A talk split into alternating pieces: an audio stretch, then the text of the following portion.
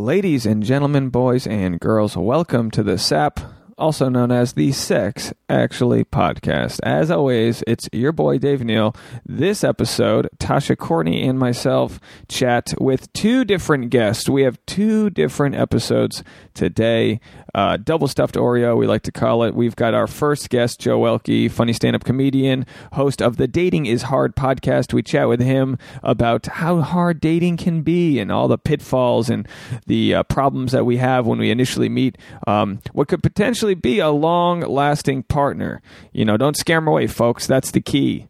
The key to being authentic is don't show them your true colors right away. That's the key to being authentic. You'll love that chat with Joe Welkie.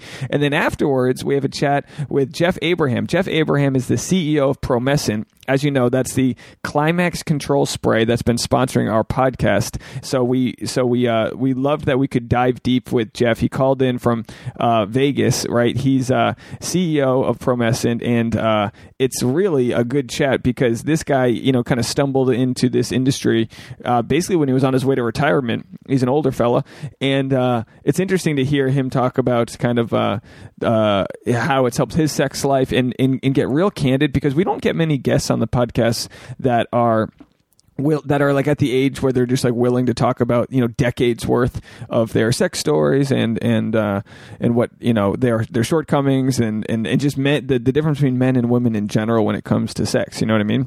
So we loved our chat with Jeff. He calls in, like I said, from Vegas. So stick around for that conversation as well. And also, if you guys haven't yet already, uh, you got to join the Patreon. Patreon.com slash the sap patreon.com slash t-h-e-s-a-p uh, every week we got brand new content going on the patreon. I'm going to be honest with you our next goal is for 25 members. We're at 16 i set the goal for 25 when i get to 25 members i'm going to be releasing solo episodes every single Friday, along with the group episodes I do with Jonesy and other episodes that we release when Tasha and I do CarCasts.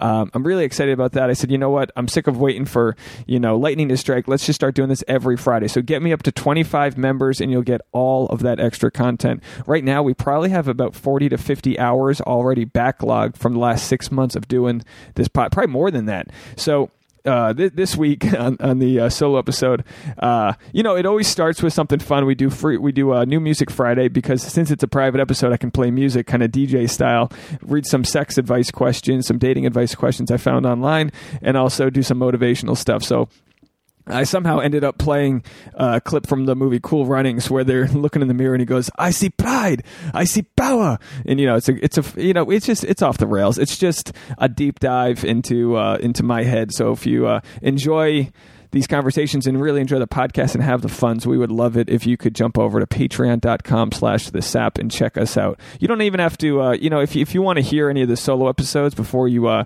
join the membership, I'd be happy to send them over to you if you, if you want to like just test out the merchandise. But um, it's uh, there's different tier levels and it's, you know, it's nothing that breaks the bank. It's just something that supports us. And because of all the support that we've gotten over the last six, seven months since we've been on the Patreon, we've uh, updated our lighting system here. We painted the, you know, I've painted the studio. So we're really updating all the visual aspects of the podcast, which you can find on the YouTube, Instagram TV, all that jazz. So the more, the more uh, kind of a, of a community we build on Patreon, the less bullshit side gigs I got to do, and we can make this thing a little bit more profitable. So anyway, that's the pitch for you guys. Thank you so much for listening to me ramble, and I hope you appreciate this two interview episode. Okay, folks. So the first part is with Joe Welkie. The second part with Jeff Abraham. Uh, both conversations are awesome.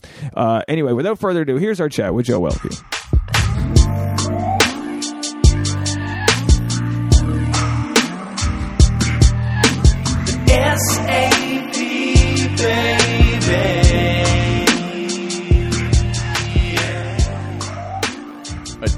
Like, This is a good. Oh my god. Whoa, that sounds a really painful. yeah. Have you ever lost a toe? You've probably lost a toenail. Oh, I'm in the middle of a. I'm in the middle of a whole. You've got, like, half toenails genocide right of now. Toenails. Really? What happened? I got a fungus and he never changes his socks. That's not true. He takes true. off his dirty socks and then he puts them back on the next morning. I All always right. think that you guys are like so put together, and then I come here and you're like, yeah, he's fucking bro, bro, bro. Tasha's gross. Don't even get me I'm started. not gross. I walked the dog so she could take a shit. That's not very nice. We're all poop. friends here. We're all friends here, Tasha. we can Everybody talk about poops. it. The dog took three shits. You guys are on the same cycle.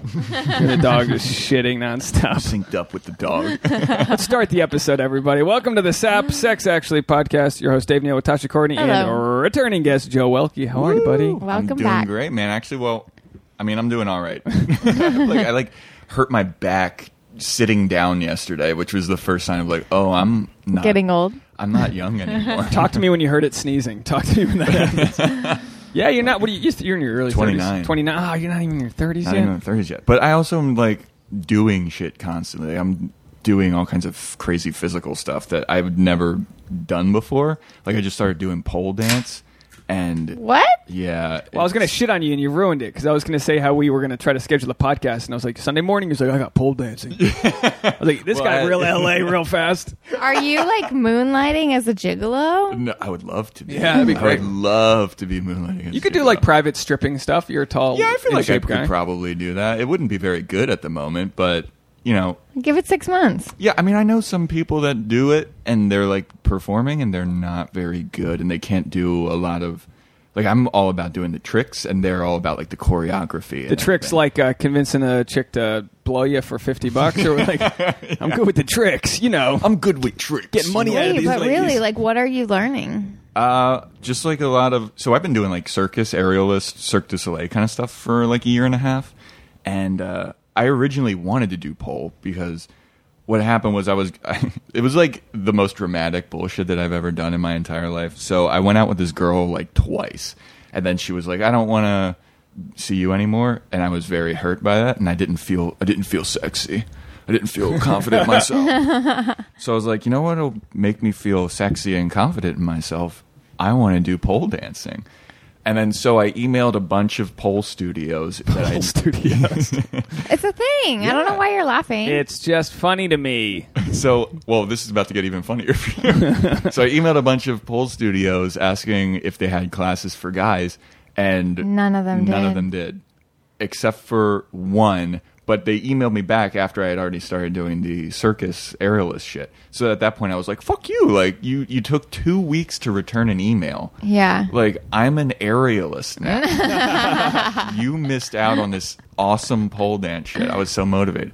But um Is it is it um co-ed or just uh, all male? no, it's Cabaret co I'm style. the literally the only guy in class. Do they treat Dave, you like should go. We should all go. Can we go Dude, to? I gr- would Can we come join your class? I would love that. That'd I would be do so it. awesome. Yeah, I'd go. I'd give it a shot. You shot. get fucking well, girls do anyway. I don't know about guys, but get fucking bruised when you Yeah, yeah, first yeah. start. Yeah, the back of my knees are killing me right now. I uh I, I I'm good upper body strength. I think Yeah, I'm I not you flexible. climb that You like that rope? That was that was a, not, man. not a flattering angle. It made it look like I wasn't going anywhere. That was like a 30 foot high rope. No, yeah, I know that rope. You do that rope Santa one Monica. time, you get a chest, back, ab, everything workout. You one climb, one ab. one ab. You get this. That's what I've got. To, I'm trying to lose weight for uh, Thailand. People listening. I was gonna say. I don't know if we've. I don't. I we have to be. Uh, we have to be uh, quiet about our travel dates. So we may have gone to Thailand already by the time you're listening, but probably not if you follow our social media. but the point is, is I'm trying to lose a few pounds,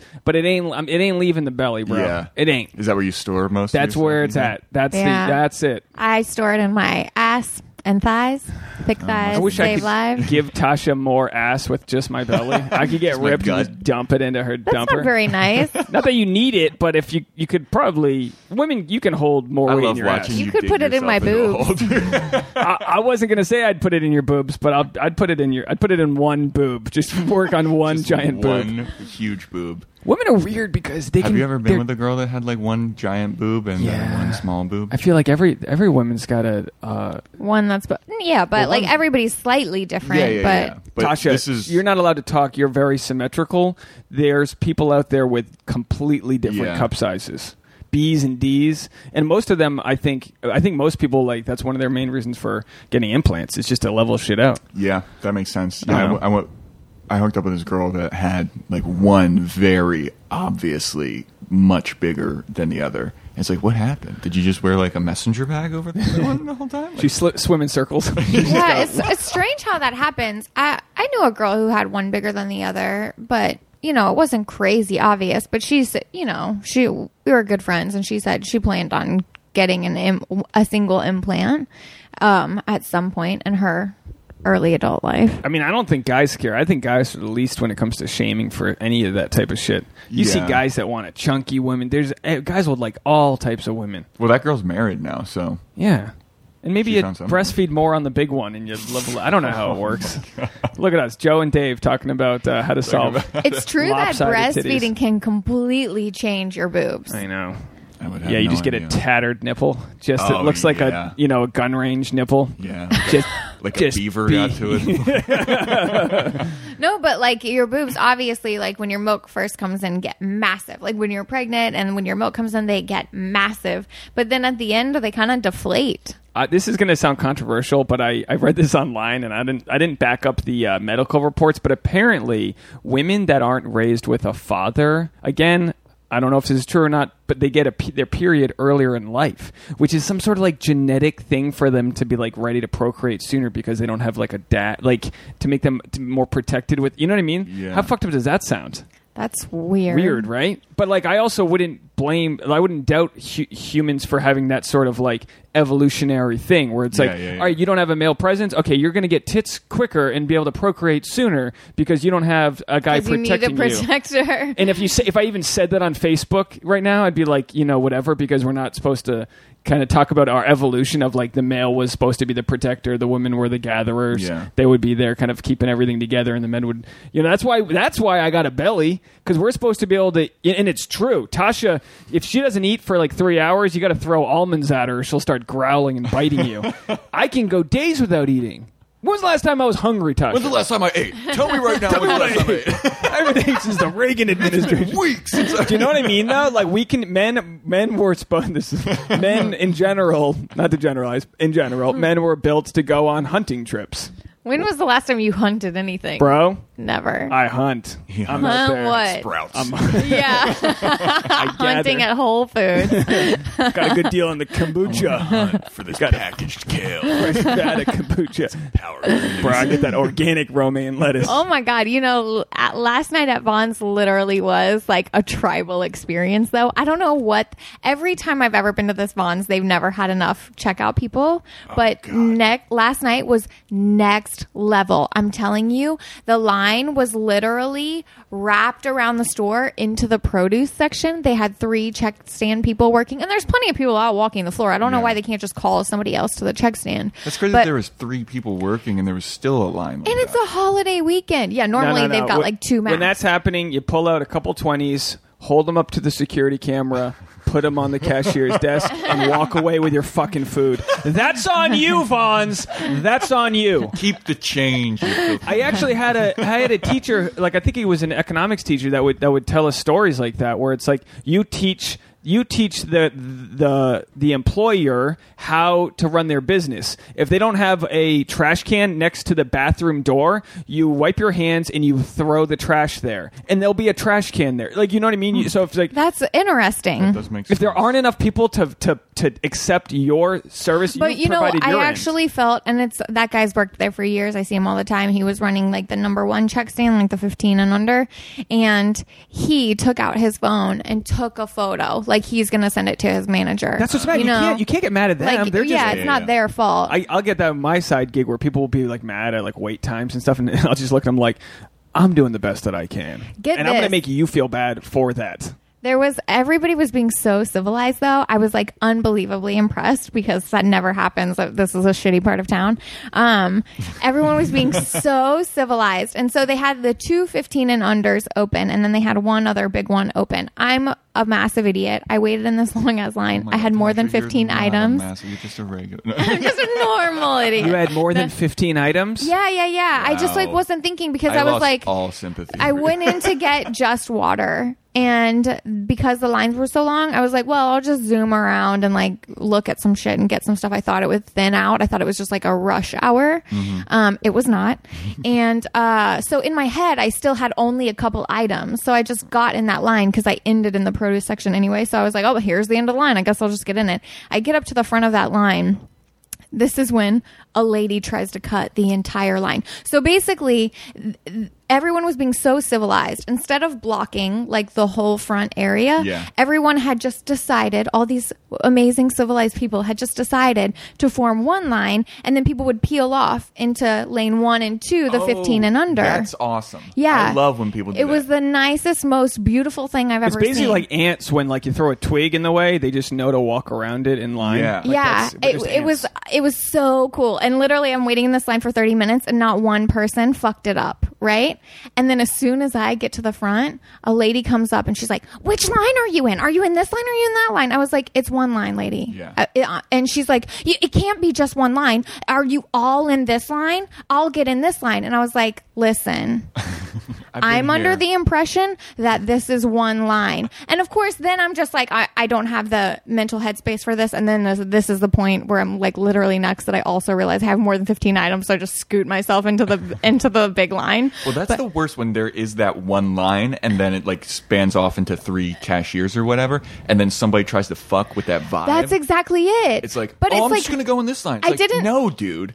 We, We have You- a system. decided this is the most efficient way to do this, and you're fucking with the that's harmony. when they need they need one of those little like extenders, like how they Oh, have to do at the airport or whatever, to like No, no, rope it off. This is the reason tasers were made because you don't want to shoot this person, but you want to give them a little reality. But I shot. literally Yeah. like couldn't, you know, it was like this is not my You're so responsibility to teach this like 60-year-old woman like how to be a normal human being. But for the next 2 hours after I got home, I was like saying out loud to myself the things I should have said. Dude. Like, do you want to be the one? But here's like the I'm not going to tell you how to live That's your life, you lady, know but that you're a good person, though, is when you don't say those things, and then hours afterwards, you're like, "Fuck, I should have fucking." Joe, she, she says it to me. I I get the the sixty year old grandma. I get her fucking penalty. I I did that. I spoke up one time at the grocery store, and then you feel guilty for the rest of your life. Oh, I felt so bad, but it was like justified. So there was a guy. I had a, I had all my items on the little conveyor belt thing, and had grapes on there. And there was a guy in front of me. He just started eating the grapes out of my grape bag, Ah. and I I looked at him, and he's like eating them, and I just went, "Dude, are you fucking serious right now?" and he was like, "What? These are my grapes." And I was like, "No." They're my grapes. And didn't then have- he- you didn't have the, he was uh, like, whatever, divider? dude. Well, yeah, I did have the divider. He's like, whatever. And then he turned to his husband or whatever, and then his husband didn't know what was going on because I was just staring at him like, what the fuck? you look like the asshole. And he was like, is this guy giving you a hard time? I was like, yeah, your your guy is eating my grapes. and he was like, these are our grapes. And then the husband looked at him and he was like, those are not our grapes. And he was like, oh my god, I am so sorry. Please, I, oh my god. Oh, good. So he felt bad. Yeah. But you're Too looking at people. it, and then you got to look and see if anyone else noticed. You got to do that. Like, are you catching this shit Yeah. too? Yeah, you gotta have you gotta get the whole. See, I'm the type of guy. If if I'm in the if I'm in the line with 18 items, I start putting muffins in the celery bag. I start making. I will play your game, ladies. I got onions mixing with the broccoli.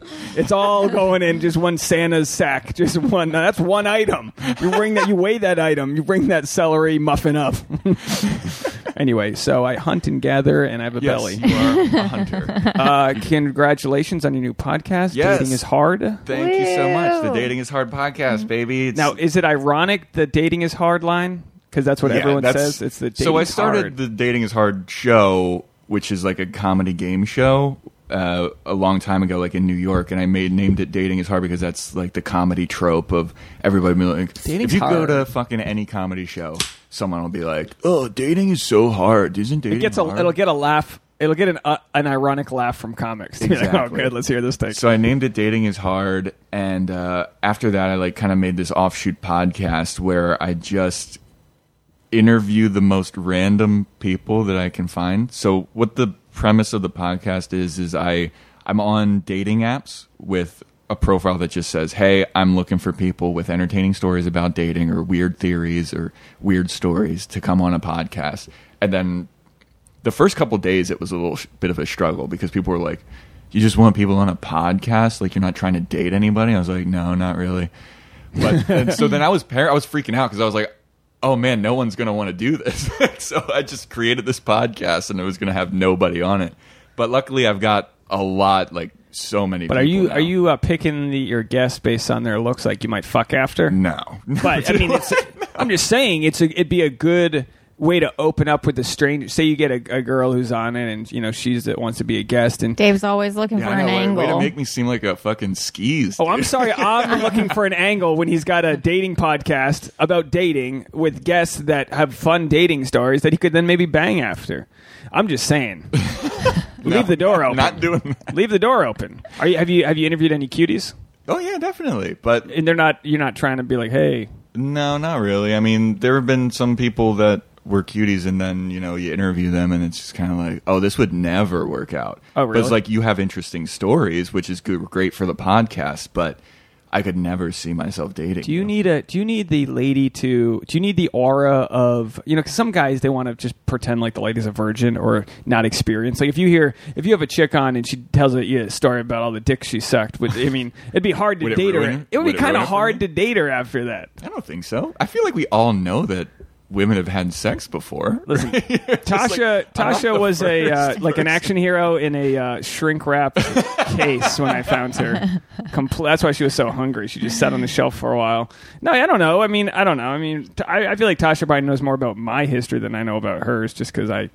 I don't know. Do you? I don't know. I feel like I know nothing about your history. Well, let me just let you know, well, girls. let's have both of you on my podcast. we'll we'll all discover a little bit about. Here's the difference with. Tasha and I, and I think this is with a lot of men and women. The difference is that a lot of women will have enough guys pursuing them. So like you've never had to hunt for a guy. I'm Joe. I'm like you. I've been in the bars with 50 other guys that look like me, slightly stronger, more, willing to spend more money. Like there's always a guy who's willing to do more to get laid than you. Yeah. Always. Yeah. And you can't look needy. So you got to be out there smiling, but not too hard, laughing, but not too much, douching, but not too douching. Yeah, that's when you trash all those other guys. When you're just like, oh, look at this fucking lame guy. He's coming here with all this money.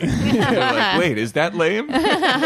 Yeah, it's cool to not have why money. would you? Why would you want to go with the guy that has money? I got nothing going. but they all exist. Every bar you ever you'll ever go to, if a chick walks in that's desirable, there'll be 17 dudes framing up ways. They all start leaning in her direction. they start goofing around. We start razzing. We start going to our A material, telling the stories about this and that, and trying. It's just a fucking. It's it's uh.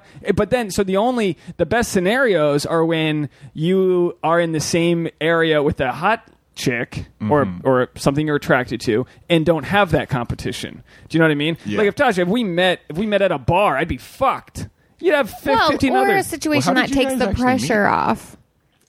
You I gotta, friends tell, I gotta tell you this. It's a story we've told a million times, Yeah. but we were friends first, and we've met. I met. know that you were friends first. we and met it was kind of kinda like- through that scenario, just Yeah. to save the people are literally like, "Do I have to skip ahead right now? We're not going to listen to this." But again." like maybe a dating podcast is like because you are going at it with like a sort of work frame of mind Mm-hmm. and not like a, oh let's see not Dave's psycho frame of mind. Yeah. That then that potentially maybe actually could be something because you're like oh there's no pressure here we're just telling these stories. Well, that's what I found is I would go on dates with girls from dating apps, and all of them had a story about like this. Cr- you should have seen the last guy I went on a date with. Like he fucking took me to blah blah blah, and I'm just like sitting there like, what the fuck? How is this person a human being? How does this guy not understand that that's not cool? How does? but it's also through their lens. yeah, They could have been ha- having their tits out, making strong eye contact, and he thought it was time to go in for the kiss. You know what I mean? Like, there's you got to shoot your shot. I'm not saying that it's always going to work. That's not how I Eye would work. contact You know what I mean, though. You've ever you've ever gone in for the kiss because it, you know, as a guy, you've got because someone made eye contact. long eye contact. There's literally Maybe people are just being polite. No, listen, guys no, need no, to no, no. understand the difference between flirting and being polite because There is a a very lot of fine guys line don't that, get though. it. But listen, Tasha, if the lady's ready to be kissed and you don't do it, you just Blew unkissed it. your way into the friend zone. Yeah. and you blew it. So, so you agree with me, Tasha, that there's so so for men, if if if I'm getting rejected by a lady, I mean, I had 20 different check marks that were checked yes before I went in for the kiss. Sometimes, if you're what are all your check marks? well, eye contact. She's looking at you. She's squared up. She's touching you back. Yeah. Maybe a nipple falls out. That's a that's a yeah, go. yeah, yeah. When a nipple falls out, that's a go. That's a go. That's when you go in The- for the when smooch. when the, the nip's lopsided out. one falls out, that's when it's time to go. no, the I do. The sign. touching thing is a thing. Yeah, you touch, thing you is- touch, you touch. Yeah. It's not Yeah, even. the It doesn't have to be calls physical. It inducing Kino or whatever. Easy there. What? Don't look at Tasha right now. He's inducing Kino on you. you remember that book? Yeah, The Game? absolutely. Neil Strauss or whatever. Yeah, and it starts. Pu- Tasha, put your hand down. Put your hand down. So look, no. So uh, and then it's that's Yeah. it. Yeah, or if like you're sharing a laugh, like, oh my god, you're crazy. And Yeah. then and then I kind of like just touched her with my knee like a little bit, and then she's and if if, uh, if she doesn't, Dave, well, I think Tasha might want you. but they don't even know that this is a thing. That that that, that there's like it doesn't Girls have. definitely know yeah, it's you a definitely thing. can pick that I'm, kind so of I'm stuff up. saying if if It's if all the- part of the general vibe. I feel like mm-hmm. you, Yeah. if you're vibing, like there are some people that told stories on the podcast where it was like very obviously not a vibe, but guys will still go for it anyway because it's like, well, fuck it, I'm here. Maybe I'm just misreading the situation. It's like, no, dude, like there's no vibe going on. That's Yeah. like when you're pulling your parachute before you've reached maximum speed. Like don't Yeah. pu- don't jump out of the helicopter and pull your enjoy the fucking f- ride for a minute because like you know you don't know why you're being rejected. Some some people don't like PDA. Some people it's like they're not in the comfort place or they just need more time. It's like you just met. They're attracted to you, but it's like whoa, a little too much. This guy's c- crazy. Like men, you have to you have to kind of know all these things and but and all, but still be like escalating the sexuality, but not in a way that's just going to completely Yeah, don't go from zero to 100. Yeah. Like, stop at 10 and 20 and 40 first. Now you're a comic, so you understand how to like read a room. Yeah. You know, you understand the empathy of being like, all right, this person's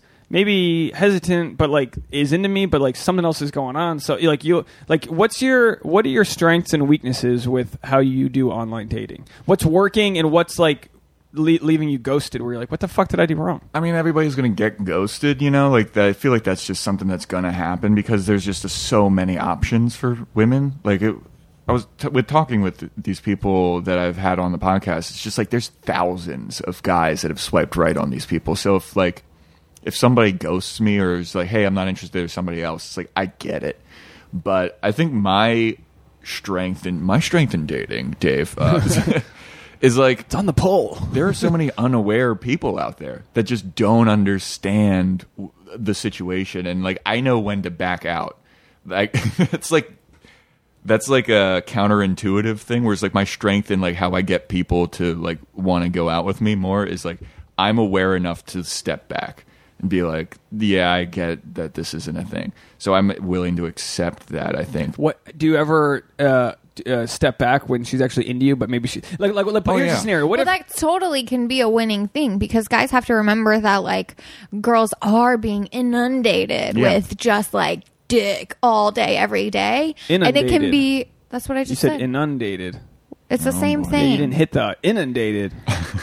you didn't hit it right. Inundated. oh my god okay, inundated, Inundated. inundated with dicks There's so all many day, dicks. every day, Point being, just dicks loads of flying from dicks. every direction. No, but really, that like a lot of girls j- are they want somebody who's not coming on so strong. They Yeah. want somebody who's like willing to take it slow and step back and not in a rush and not over the top in their pursuit. I think it's a little bit, little bit of both. Like you need to understand when you're being rejected, but also give someone the benefit of the doubt that they live a dynamic life. Like you wouldn't want to date a girl who's at your beck and call every second. You don't want to be Absolutely, inundated. I would. I want to be inundated. Oh, that'd be so. Uh, when you go home, but no, you want someone who's like on their own mission, and they'll make time for you when they make time for Yeah. you, and then eventually you'll invest more time in each other once you, you know, you know all that. But like also, if someone's got a thing where like they're about to go on vacation or about to travel, you can't always be like, well, I guess she's not into me. Well, maybe she is, but like you've got you just might be on the back burner, so you need to be on the back burner, but ready, ready to make that move. I will say, every woman that's ever gone on a vacation right after like a first date, I've never heard from them again. yeah, It's always that's always the like, oh, it's over. You're gone. like I've never had a girl come back from a vacation and be like interested. In I was me. seeing this girl in college, and um, she. I drove her to the uh, train station. We live next to a train station, so she was going home on spring break. So I was like seeing her. Drove her to the train station, and then she, and then all of a sudden, I just watched like a week's worth of vacation photos with her ex boyfriend. oh no! and then never saw her again. and I was like, I'm no Sherlock, but I think you rekindled the connection. and it's like, what am I gonna do? I, Oh, you know, it's sucks. you know, it's like, yeah, whatever. You can you do? You know, I don't know. Yeah. It's a that's what I mean, but you, you That's uh, yeah, part you- of it, though. You can't, yeah, you can't control the fact that like you might not be able to build that fire. Like It has- literally just happened to me like two weeks ago where I was like about to see a girl and she's like, Well, I'm going to go on a vacation for this weekend. And she was like, Let's plan to go out next Thursday or whatever. And I was like, all right, but don't forget about me. Did you follow up with her? Of course I followed up with her. And then she was like, hey, not interested. And I was like, you fucking son of a bitch. I knew, I I took a screenshot of where I said, don't forget about me. And I sent it to her and I was like, called it. My, uh, I know this girl, Caitlin. and she probably was like, "This guy's a psycho." I know. I, yeah, but my friend whatever. I thought it was Caitlin, my friend Caitlin from New York lived out here, and she met a guy on Tinder, and they went on a date. And he goes, "Look, just so you know, I'm I'm a SEAL, and I'm being deployed like this week, so I'm not going to be able to see you for six months." And uh, they've been together for three years. Whoa. Wow. Yeah. Did they hook up that night? I'm curious. Sure, They she gave me the did. Old that U.S. away. blow, you know, Yeah. send off. Oh, yeah. Go get them, boys! you know, inundated with dick. wrong He's with like, I'm you? doing this for our Uh, country. can you imagine that? I'm going to give him the best blowjob ever. He's going to be with seven dudes for six months. Uh, could but you that's the imagine thing. it being like the worst blowjob ever? He's like, "Fuck, this is the last blowjob I get before I get yeah, just give it, give it, give it to me. I'll do it myself. but it's uh, uh, so it's it's the challenge is not is not being resentful and bitter. Yeah, That's hard. That's the hard part about dating because you could meet and someone you, you who's bring right. that to the table. Mm-hmm. You know, if you have that chip on your shoulder, then you bring that energy with you to every. yeah, you start getting this negative energy, and then you meet a girl, and she's like, "Oh, I got a phone call. Like maybe her dad's going through chemo," and you're like, "Oh, here we go again. Yeah. Oh, you got, a phone call. You bet you're gonna just walk out of the restaurant and leave me." And she's like, "What the fuck, man? My dad's dying." And you're like, "I'll get the bill. I'll get the bill here." But that's what happens, you know. Like, how do you do? You have a way of sort of like keeping optimistic? Uh, keeping Because optimistic. I read your Facebook statuses. Oh yeah, sometimes I get really, really. I go hard in the paint on Facebook sometimes. Where I'm just Is like, that your therapy? yeah, I guess. And like, it's also like I hate saying this, and I hate when comics say this, but like a lot of times when I'm pissed off or annoyed at something, I'll make it into a bit. And so is my therapy. Uh, fucking kill me. I fucking hate when people. But say don't you wish that you could have uh, a Facebook for like comedy and all this, but also like twenty of your friends? Like I can, I can understand if you post like, man, I can't fucking deal with the shit that's going on. Yeah. But it's tough when it's like going to other people. That's like, what's up with that guy? Well, I think that putting something like what I do on Facebook when I have a problem like that, a lot of times it's like coming from a place of vulnerability where I'm like, I don't understand. Can somebody help me understand what's going on? Like that was what happened with like so I was going to the comedy store for potluck for like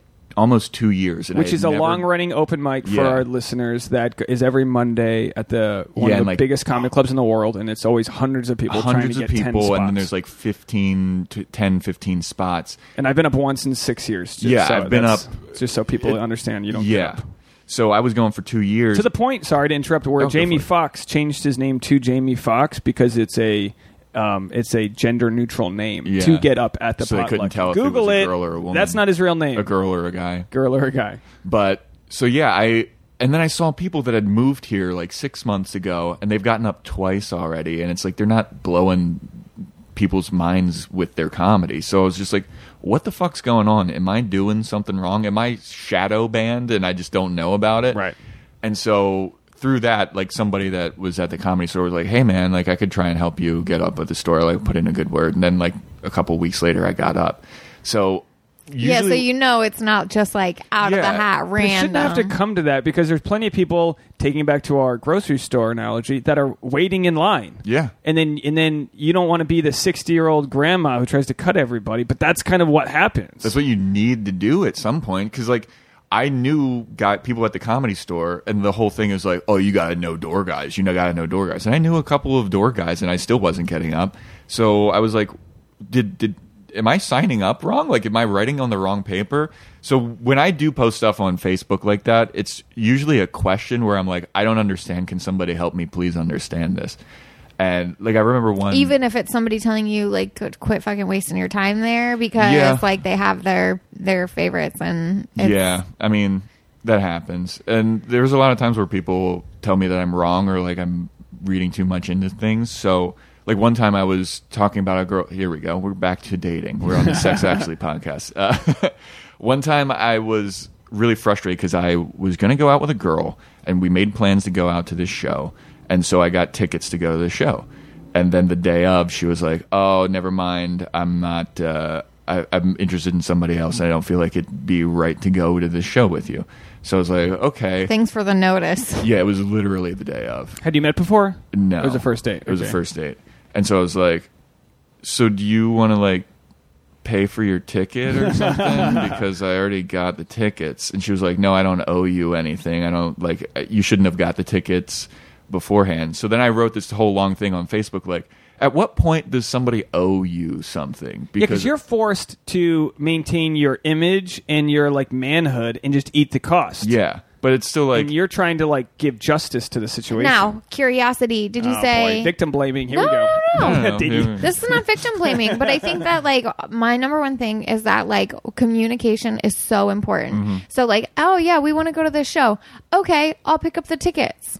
yeah, Send her a picture of the tickets. You know, like that's a little overkill. or just like or like Well, it's "Ah, like I got the tickets. Yeah, it was whatever. like, I got the her- tickets. You did. You told her you got the tickets Yeah. Mm-hmm. a week in advance or whenever it was. And she should cover the cost because she's bailing. She should cover the cost of her ticket or try to get Yeah, that's just the polite thing to do. or Yeah. cover the cost of both Like- tickets and she takes someone else. If it's like, all right, look, if Well, that's what wanna- I was like. I think I even offered that to her. I was like, "Would do you want the tickets?" And like, I could just give them to you or something. She was like, "No." And uh, so then I wrote a whole thing on Facebook, like, w- w- "Am I in the wrong here? Should I just?" And then everybody that commented was like, "You shouldn't have even had that as a first date anyway.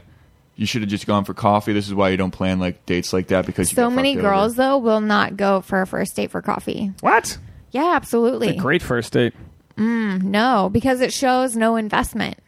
My, I mean, honestly, it, it's it's Hmm. Well, a that's what I was thinking. I was like, "This is going to be a unique experience." I'm Yeah. gonna, But Tasha, like- you're assuming you want the guy to spend that much time with you. That's why I think a drink, coffee, or Yeah, maybe a concert is like three hours, but d- anything less than dinner, in my opinion, is almost like insulting. There was like, ti- really, you want me to come out like for Well, just guys- coffee or you just ever drinks? on dating apps? no.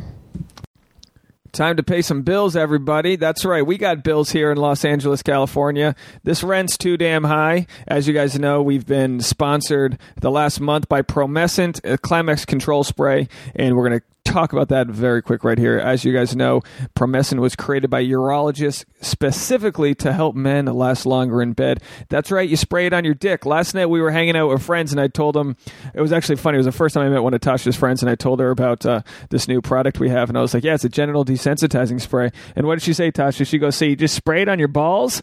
And me and the and the girl's husband look at each other, and we're like, "No, bitch, you put it on your dick. Balls are not the problem. No one's like, oh, quit touching my balls. I'm gonna come." And no, it's the dick. The dick's highly sensitive. So genital desensitizing spray, Promescent, what it has is lidocaine, and it helps numb the dick just enough to make it last a little bit longer. It's got target zone technology. That's right, folks. Targets the sensitive underlying nerves. Basically, what you do is you spray it on a couple pumps as you do, and then you let it kind of soak in a few minutes so your girlfriend doesn't get a um you know, numb clam. You don't need that uh, labia feeling like it's been through a, you know, a target practice and it doesn't have any sensitivity. You know what I mean? It's, this is for men only. No sharing this with the ladies. They get enough sensation. You know what I mean? They're all hooked up to their vibrators and their sex toys and their little flagellums to make them feel everything. And we just we don't need to feel shit. We feel too much. Anyway, the orgasm gap, as you guys know, uh, basically men last about five minutes in bed on average, and women last about 18. So we need to shrink that gap.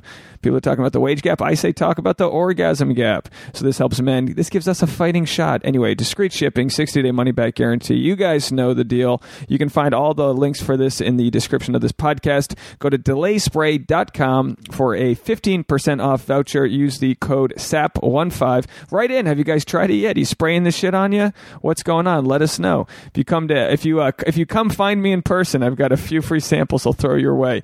Delayspray.com, 15% off with a voucher. The code is SAP15. Promescent make love longer. Back to our chat with Joe Welkie. That's the thing. See, like you don't know what you're gonna get. Like I, like I met like our friend Val, right? I met her through Tinder, right? So this is like years ago. I was like single for like three months in LA. Yeah. I met her on Tinder. She wasn't even doing stand up. You know Val Tosi, Tosi, Valerie, Maybe if I ginger, saw her. big boobs. Maybe if Uh, I saw her. Anyway, I, I don't know. I w- you know, we became friends. You know what I mean? I was like, but I was like, I stopped by her work with a buddy of mine. Mm-hmm. She worked at some billiard hall. And I was like, oh, we'll come by and say hi. But I wasn't into her.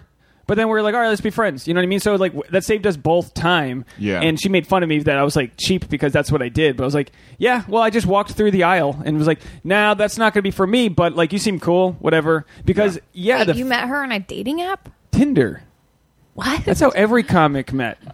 That's how like if you know a comic, I don't know how it is now, but like if, like I met almost no actually d- to be honest, she might be the only person I met that that was that like I actually knew in the industry. But it was like okay, you see someone that like is you know you new to you new to LA, it's a really good tool I think to see someone and be like, look, I'm not gonna I'm not gonna try to like.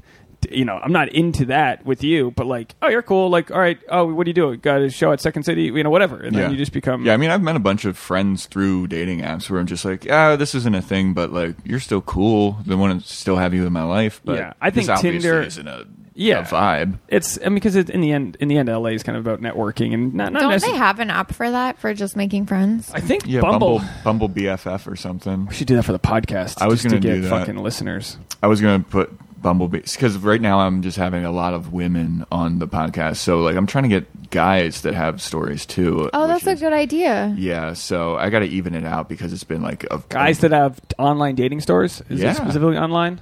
well, just dating stories in general. I general. would, bro. I was on Tinder in New York when it was like you had to explain what it was. I'm talking. I'm talking eight years ago. Look it up. It existed, and back then it was like a fuck tool. Not to say that that's what happened. Well, that- yeah, that's but how that was the stigma. started, So people didn't like want to say they were. app. People didn't want to say they were in it because it, the the cultural conscience wasn't okay with it. Yeah. Till a certain point where fucking everyone was on it because that was like. That was the original days when like you'd run out of people to swipe, and this is in Brooklyn. Mm-hmm. You're, I'd be a little. You're on set of you know bored. You're like, all right, I've hit thirty people. I've run. There's no one else on the app. I'm I'm recycling the same. I'm seeing the same people again. But that was yeah, that's how it was. And I don't think. I mean, I think in total, I'd have to think about it. I've probably met three or four people in total from that site in person because for me, I just realized it was easier to just meet somebody Oh, because dude. then because the, all the Tinder does is get you to that level where you got to scan each other up and down and see if you're okay with each other physically before it even gets to that. Well, that's step. also the, to the point of like why coffee and just like not necessarily dinner is usually like the first date because number one, you're going on so many dates. I guess that's the difference. You're going on so many. it's a dates, numbers it's just game, so you're just trying to have a time saver. yeah, and like nobody can. Well, certain people can afford, but like I'm a fucking, you know, I'm a Yeah, regular so, like- guy. I can't be like, hey, let's go to all of these fancy excursions. Well, I guess that's first my date, you idea know? is that like it shouldn't be a numbers game. In my opinion, I would want to be more discerning up front, Mm-hmm. less swipes, you know, and and and be really looking at their profiles and considering like, oh, do I think this person is a good match for me, and am I attracted to this person, and and less like saying yes to everybody. You know what I mean? But then you, but then you don't know they have a lisp or a droopy eye or something. There's just little things that just, are, you know what I mean. You ever meet someone you're like, I, I can't do another but I second. would, but I, m- I mean, this is again just my own like personal preference. I wouldn't want to. I don't have the energy to be going on more Yeah. than one date. Well, that's why I'm on- every week or two. That's why I'm only on dating apps for like when I'm on them to date in earnest. I can only be on them for like a week and a half, two weeks, because it's just like so much energy. You're so much scheduling, and then it's just like you don't have time for all the people that you want to be going out with, and then comedy, and then Here's podcasts, what I think. and Do you- then circus, and then pole dancing. It's Are you just like- sober? Do you drink? Yeah, I don't drink. You don't drink? Okay, because I was going to say that that actually probably limit that limits you because some. Oh, if, if yeah. a chick's partying, she doesn't want to be. with No offense, but No, right? you know no, what I mean. I it's get like an that. energy thing. Well, I always Are there tell they so- them- need an app for sober. People. there must be a sober. I was gonna try and think of doing that, but I don't know how They to should make call it it the out. uh, the get a developer. the uh, twelfth swipe. That should be the twelfth sips. Hey, folks, we're trying. Um, Do you 'cause I know was- any like Silicon Valley people? Tasha, that No, has how to the fuck- exist. a sober date. There's There sober. probably is. I mean, at least for I mean, like they have, Alcoholics like, Anonymous farmers. people. Yeah, they have farmers. I don't know why There's that's probably not even a, filter racist on. one. That's gonna be like a filter on Tinder. Just yeah, no p- people that don't drink, people that don't. well, that's party. because that's always a lot of times the first date suggestion. Like, you want to go grab drinks? It's like, and then I have to explain like, hey, I don't drink, and then it's like, well, why? And then I have to be like, no, well, I'm not a Mormon. I'm not a fucking former addict. I don't have any family problems with it. It's just I've never done it. And then to some people, that's even weirder than if I was an alcoholic. I feel like if someone says they don't drink, you don't need to ask why because it's not your fucking business. Oh, you'd be surprised. Because well, what I was gonna say is a good thing. You could say like, "Hey, I've got a show." Don't invite them to the show, but that shows that your status, that you're out there hustling, doing your thing. I got a show, but if you want to grab a bite to eat after the show, we could do that. I mean, it might be Well, that's- sketchy if it's at night, but that's hey, the thing. Yeah, that's so I've done that before, where it's like I can grab a. But do you know Sammy Sutker? yeah, love her. she and I got into like this huge argument the other day because a guy who was like a bartender or something, she was trying to meet up with him. That she went on a date with him, and she was like, "Oh, this was a good, promising first date or whatever." And then they were trying to plan a date, uh, a second date, and he was like, "Well, I'm like super busy, and the only time I'm really available is after ten on Saturday. If that's if that works for you." It wasn't like come to my apartment. It was like I'm free after ten on Saturday, and she was like, "Nope." uh, seems like you're angling for just a hookup, so lose my number.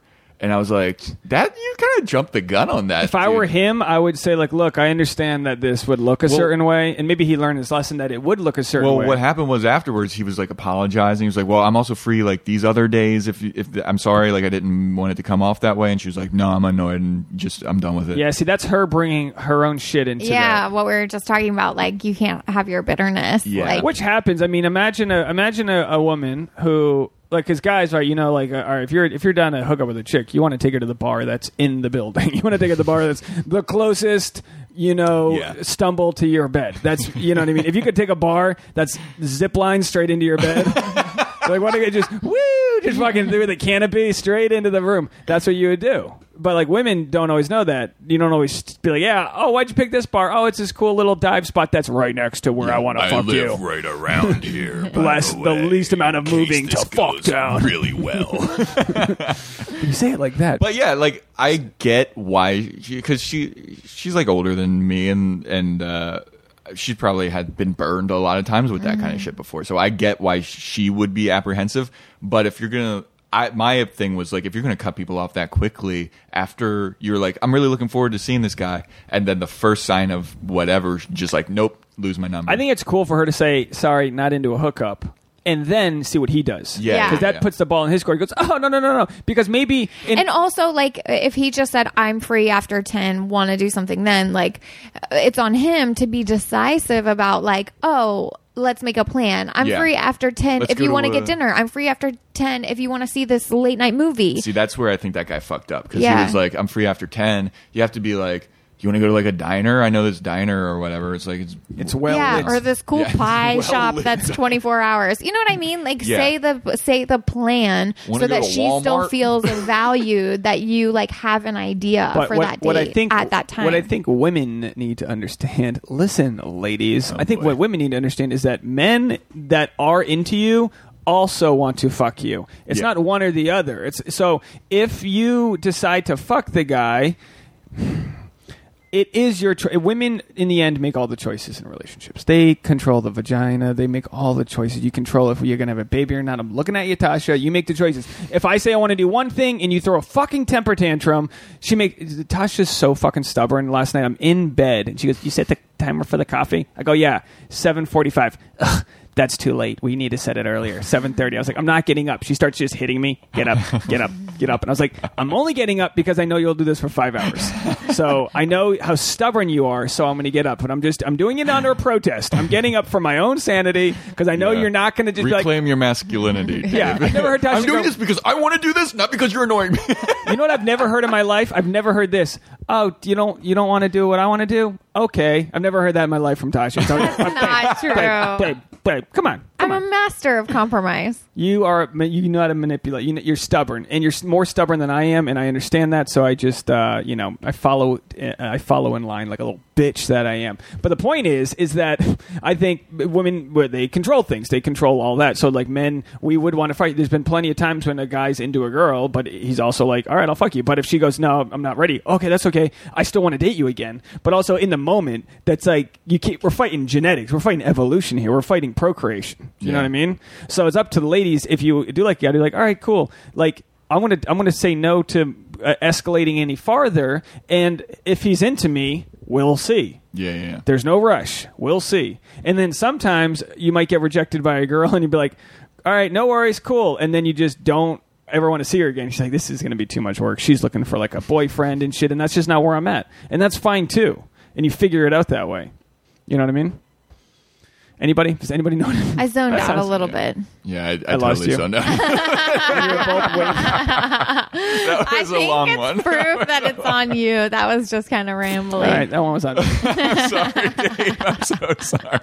The worst. That one was on I'm just me. like staring blankly at you. Is Sorry. anybody listening? My eyes started to twitch. I was like, uh. I can literally see Tasha's soul leave her body, go into the fridge and look for food. Her soul was rummaging for treats in the fridge, which explains my point why women are always so hungry. You know what I mean? Anyway, Where, where Um, was that point made? earlier when I I got a belly because I don't have to eat for weeks at, on end. Oh, okay. okay I, that okay. seems counterintuitive, babe. Just trying to lose that weight. All I want to do is take some photos where I look good in a photo. Hell yeah, man. That's all I want. I'm Let's gonna put work some out. Let's fake- go lift, man. Bro, I do work out. jacked. I do work out. I do my thing. I don't, you know, my core's there. It's under. It's you know, like they say, abs are made in the kitchen. So's bellies. Bellies are made in the kitchen. Abs are made in the kitchen and the lighting's studio. That's true too. Lighting depends so much. you much. can get on a spray tan that like yeah, you but can get, like, defines body your paint that abs. looks- But I can wake up with abs and then have a and then like eat a banana and I'm fat again. You know what I mean? Yeah. Like you can wake up. Like you ever wake up? Like Tasha, we need to do our photo shoots first thing in the morning. We need to wake up. yeah. Let's wake up at pee. five. We'll pee. We'll kind of release all the whatever. Need to hydrate and, Yeah, yourself. and then we'll do a photo shoot, and then we'll go to the. I mean, I don't know what you're talking about because I'm always fucking ripped. As No, but shit, you are you are ripped. You are ripped. You don't have the belly. You don't have like that's just my addiction. That's just where I'm at. Is like sweets and stuff. Like I've had I've had a lifetime supply of sweets and breads and things like that. Well, I've also always been skinny. Like Yeah. It was hard for me to put on You're weight. an ectomorph. You're Yeah. six foot. What are you? Six four. yeah, six four. Six four. Ladies, come on, right in. Ladies at Joe Welkie on Instagram. Come on. Now, You what can does see your my dad? Pole videos. What does your dad say when he's like, "Oh, my son's a comic and now he's a pole dancer too"? like, how does, They don't know about the pole dancing. You should start posting videos on your Instagram. um, that's Tasha, all my yeah, Instagram show, show her a video. Uh, hang on a second. Well, this is going to be terrible for like. And uh, uh, his Instagram's at Joe Welkie, At right? Joe J O E. W E L K I E. Wait, hold on. A No. C in Joe? Welkie. Yeah, W E L K I E. Also, if you want, you can follow the Dating is Hard uh, show and podcast. Yeah, at we're- Dating we're is Hard Comedy. At Dating is Hard Comedy, and it's on uh on the podcast app, right? You can just search Dating is Hard, Joe Welkie, and also give Joe a good review. It's important to Yeah, get good please. reviews. We Oh always my like God. Tasha's watching him swinging around. you have the longest legs in the world. I know everybody. Whenever I like do a trick, You're, like, kicking your everyone's like, You're neighbors. so well. I do kick people, and it's bad. Like the, it's I kick the the ceiling sometimes in circus. I think and Tasha, shit. you should get her, yeah, get her into pole dancing, sure, but also the um, the the circus stuff. I think is cool. Do you have a circus video? Oh, Show, I got show her the show her the of circus. I know this videos. isn't good for audio only, but Yeah, you guys is- will have to. but, this is uh, good teasing people to go check out yeah, your go podcast. check out Yeah. his highlights Instagram. on his Instagram. Yeah, I uh, I've been doing the circus stuff for quite a while, and like, it's fun. Is it man. It's- expensive? what do you it's got? very like, expensive. Yeah, I was gonna say what what is it like a monthly cost to do these things? Wow, So Dave, look like- at those abs. Fuck you, Jesus Christ! no, it's true. Look at that move you're doing. Yeah, the rings have to be tough when you're tall. Like most male gymnasts are like five six, right? Yeah, dude. Well, They're small those aren't rings. It's those are straps. Oh, straps. Uh, it's It's similar it's to the thing that they do in the Olympics. Yeah, it's Did you get enough, rings. Tasha? Are you gonna be okay? Okay, here you go. Spank that out on your own time.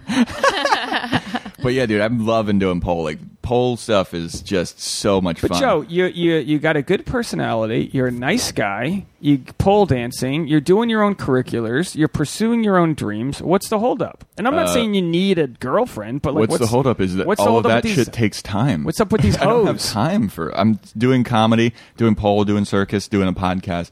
I don't have time. So you don't even need, you don't need a see anybody. girlfriend then. No, not really. It's not like a big priority for me right now.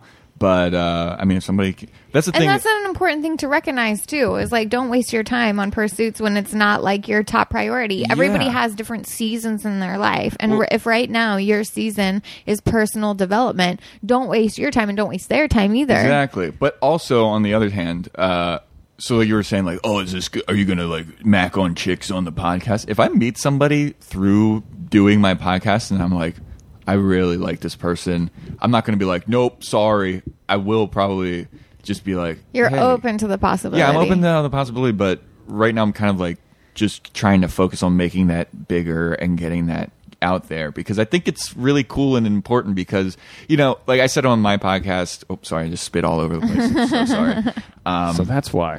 the reason why I wanted to have people that like aren't necessarily comics on the podcast is because comics we talk about that all the time. We're on stage every night being like dating is hard, here's my story.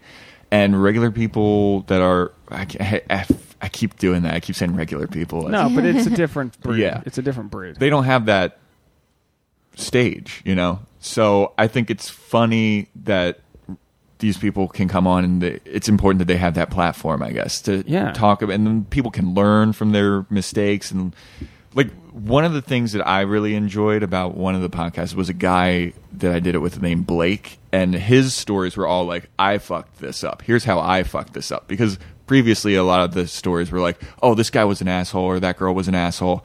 Blake's was like very self aware and like, "Here's how I fucked it up." So I started to add that question into my line of questioning on yeah. the podcast. We're like, "Do you have any where you fucked it up?" And it's Everybody telling. does if It- they're self aware. Well, Yeah. I guess maybe It's not telling, everybody. But it's a red people are like, flag "What? if- no, I don't fuck it up. Yeah, if Everybody's you an don't asshole," think you know? you're the problem, it's a red flag because we're all the problem, and we need to yeah. realize we all have our own neediness, our own fucking defense mechanisms. We'll say shit that we don't even know we're doing. Tasha will say something to me, and I'll be like, "What the? What are you?" Like I'll like you know I'll I'll come at you because you're you know you, she knows how to attack my soul, right? and so Well, she'll you also know how to attack her soul, probably. I try. I try hard. try to get into that soul. Show show who's boss. But Well, yeah, we, we about get being so rel- defensive. Yeah, well, it's also about being in a relationship for so long. You both know each other's weaknesses so well, and you just if you wanted to like needle each other, oh, you could totally be like, yeah, well, that's why you're fucking. Your fat thighs or whatever, and Dave's just like, "What? My fat thighs? You know that's not cool." yeah, she got, babe, you got cellulite on the side of your chest. It's like, imagine if You I have told her cellulite that. on your chest? I don't know. She said I have a little bit right there. Everybody has cellulite. I don't think it's like. I don't think you would Take your shirt off. I got a little. We're doing a shirtless podcast. I don't want you to see my. I don't want you to see my lopsided titties. I got, my, I got pretty symmetrical titties. Although yeah, we, we don't need to get into it, but um, I mean, I saw that rope video, man. That was impressive. not bad for thirty four. it's good because I'm getting to that dude, age you where I can brag about getting older. You were just all arms. All arms, no That legs. would I don't touch. destroy. I don't use my legs to like go to slap the top. So I'm already at the top. I used to be able to do it twice. Twice is like that's a fucking ripped body. Yeah. But I work in Santa Monica, so like it's you know I'm trying my best to take my lunch and actually go down to the beach and I do like a I do like a push up workout where I like go on you know like I'll I'll I'll I'll hit different sides of my hands or like I'll do it where like Yeah. I'll touch my Archer- elbow to my archer knees. push-ups. Yeah, I'll do all these different ones. So it's not that many push ups, but it's like a fucking incredible workout. Yeah. I don't know. There's a, there's a million things we can all do out there, and it's. I mean, for me, it's just about feeling like getting that pump going. It's like that athletic feeling where you just like you, like we live in this world where everything's made for us. Currencies, uh, fabrication. No, we don't have any challenges. If we really fall on tough times, someone's there to save us. There's really no dangers in our life, so we have to just like replicate those vibes. Yeah, well, you're not- competitiveness. Uh, maybe that's a stretch, but you're definitely not like trying to outrun lions, you know, Yeah. or like saber tooth tigers. and or you're not really going to get murdered. I mean, you might get murdered, but you know what I mean. It's not like we live in a, s- the safest time the world's ever been. Is my point. Yeah. And we still have these triggers that are like these fears, and it's important to like express our own sort of like way to deal with that and feel worthwhile. So like I like going for runs. I like feeling athletic. There's nothing better than feeling strength in your legs. You know what I mean? like Yeah, that sort of like that soreness. yeah, that bit. soreness. That means you're just like working things out. You're working your body, but you also need to do the same with your mind. You know what I mean? You have to challenge yourself to stay positive. Uh, we were on the Patreon episode this week. I do, a, I do, you know, these solo Patreon yeah, yeah. episodes. I was, uh, I was, uh, I went over the quote from Cool Runnings. Do you remember the quote from Cool Runnings? Absolutely not, bro. people, if you're, I, I actually, I never did this, but I played it last night in bed for Tasha. That was pretty. You, I was, It was good. I could see that she was smiling through the glow of the phone. Just listen to the audio. It was. He goes. Uh, it's like the one dude talking to the other dude who, like, they were sprinters turned uh, bobsledders. Classic. I think it's based on a true story. And uh, he goes. He puts them in the mirror and he says. Uh, he goes. I am pride. I am power. I'm a. I'm a. Uh, Damn, Badass I'm a mother- badass who ain't take nothing from nobody. Say it again. I am pride. I am power. Your Jamaican accent is offensive. What- yeah, a white guy yelling, "I am power. I am pride." But I'm just like, you watch that and you go, I want to fucking run through a brick wall. You watch it because it's like there's something to be said about getting your body and your energy to that higher level. And we kind of make fun of it, how you like look in the mirror and you go, I am enough, I have enough, I want to share it. Yeah. But that's what you got to do. You got to like, keep, like LA's going to beat you down every day. M- Maybe more so than other cities. We're looking at billboards of all of the people that are making well, it and j- around life us. is going to beat you down every day. Yeah, but what people don't if you let realize, it. it's like imagine if you wanted to be an electrician and every billboard was another electrician who's making good money on the bill. I can look outside right now. You know what I mean? All right, that's not a good advertisement, but you can just see billboard public after storage. billboard. I feel like shit. Every billboard's I'm like never a guy. gonna make it. Public storage already made it. I had this one beef with this one guy, and then he's on a billboard for a new MTV show he got, and I'm like, oh, I can't. fuck. But you can't act that way, and it's so easy to fall into that trap. Into the like, well, it's like you got it. So in order to stay focused on what you're doing, you need to always ramp the, up the worthwhileness you feel within yourself Oh yeah. because all we do is is is is reach failure. I was talking about like with Joe when we were walking the dog. I was talking about how like I posted a video of me doing stand up, and half the video the audience isn't even laughing. It was a bad crowd, but no one on Instagram's even watching the audio, listening to the audio of it anyway. They're reading the fucking subtitles. So it's like you can't just harp on like the crowd sucked. Like do the work. Uh, you know, be like the highest form of yourself and don't beat yourself up. I, I think you're. I mean, I'm. I know I'm this way, but I think you're probably really hard on yourself. Oh yeah. I mean, how, you've done stand up for pushing on a decade now, right? No, it's over. It's like 11 and a half years. And you're going to an open mic, and in any other city, you'd be the strong feature or headliner. Yeah. You know what I mean? So that's got to be tough, and you just it's you bummer, can't dude. you That's the- can't it's the source of my Facebook rants. usually. but you can't and this is we i know we got to wrap up uh you can't look at somebody else's castle and think just because i can't get into their castle doesn't mean i don't deserve my own and these Yeah. comedy clubs are these castles with these moats and brick walls and archers the door guys throwing spears at you stay out this is my place Yeah. because everyone's holding on to their own place like you through the podcast and your own show and your own act need to create your own castle and then let in your friends that have appreciated you along the way this is my space that i've created Yeah, not like let me into yours. And I know you're doing that. yeah, and that's, what, what, you I've have to. been up to with that. Like, I was so getting so bummed out about not getting into clubs and shit like that, and you know not being good enough. So then I was like, "Fuck it, dude! I'm just gonna." I feel like I'm good enough. I'm gonna make my own shit so that other people want to do my shit. You know. As opposed to like me going to them and being like, "Oh, please, am I good enough yet?" It's like, "Fuck that! I am good enough." That's dude. the whole reason you decided not to be working for someone else at a nine to five anyway, is because you Well, wanted I to create your that. own. thing. but here's what it all boils down to, right? And your your story might be a little different than mine, but in the end, as a comic, you want an audience to come see you perform. If you have an audience that'll come see you perform, you can perform anywhere, mm-hmm. right? So that's why we do the podcast. That's why we do all these other things, so you can keep building your tribe. Once you have that, you don't need the other stuff. The Netflix specials, the Comedy Central, Amazon's dumping a billion dollars into stand up. So now there's going to be. I saw two moms on stage. They have a new Amazon special. Maybe it's good. Maybe it's not. I don't know what it is. But it's like anyone in the world can get one now. So that no longer is something even of value. Yeah. It's going to be about you and me and people creating their own comedy, having a camera set up to record it, showing it to people, and them going, "Oh, I'd want to see him. I'd, I'd fuck with that. That sounds like a fun night out." And then you slowly build, build a tribe, and then maybe when you don't want it anymore, comedy stores like, "Let's get that guy in. He's fucking hot as go. shit. He's got his own following, but like this, this like." You know, soup kitchen bullshit just doesn't fly with me. Yeah. It doesn't fly with me. Like, what did you get after you after you name dropped to get up on the on the show? Do you have to name drop again to get up on the next open mic? Yeah, pretty much. Like I got up on the mic, and th- the first time that I got up at the store, there was three people there. And I was like, "Well, this is like I've been waiting two years for this, and this is what it was. Like I, it was so much nothing, and like it went well for there being three people there, but you know." It's not a good look, you know. It's like, Yeah. yeah, I killed for three people. You want to have me in the OR next week or whatever? And you know what's interesting is a lot of times th- these small crowds, it's the timid kind of one-liner comics do the best Yeah. because it's like a easy to digest jokes. Whereas like if you want to like create some like avalanche of a bit, it does better in bigger rooms. Sometimes where you can like, build this like raucous energy. Yeah, I mean that's how I do comedy too, where it's like I'll talk about one topic for five minutes straight, and there's a lot of build and there's a lot of jokes in it. So if that was my problem in New York, because I a lot of the mics there are like two minutes long, and you have to fucking jam pack those jokes Yeah. in those two minutes.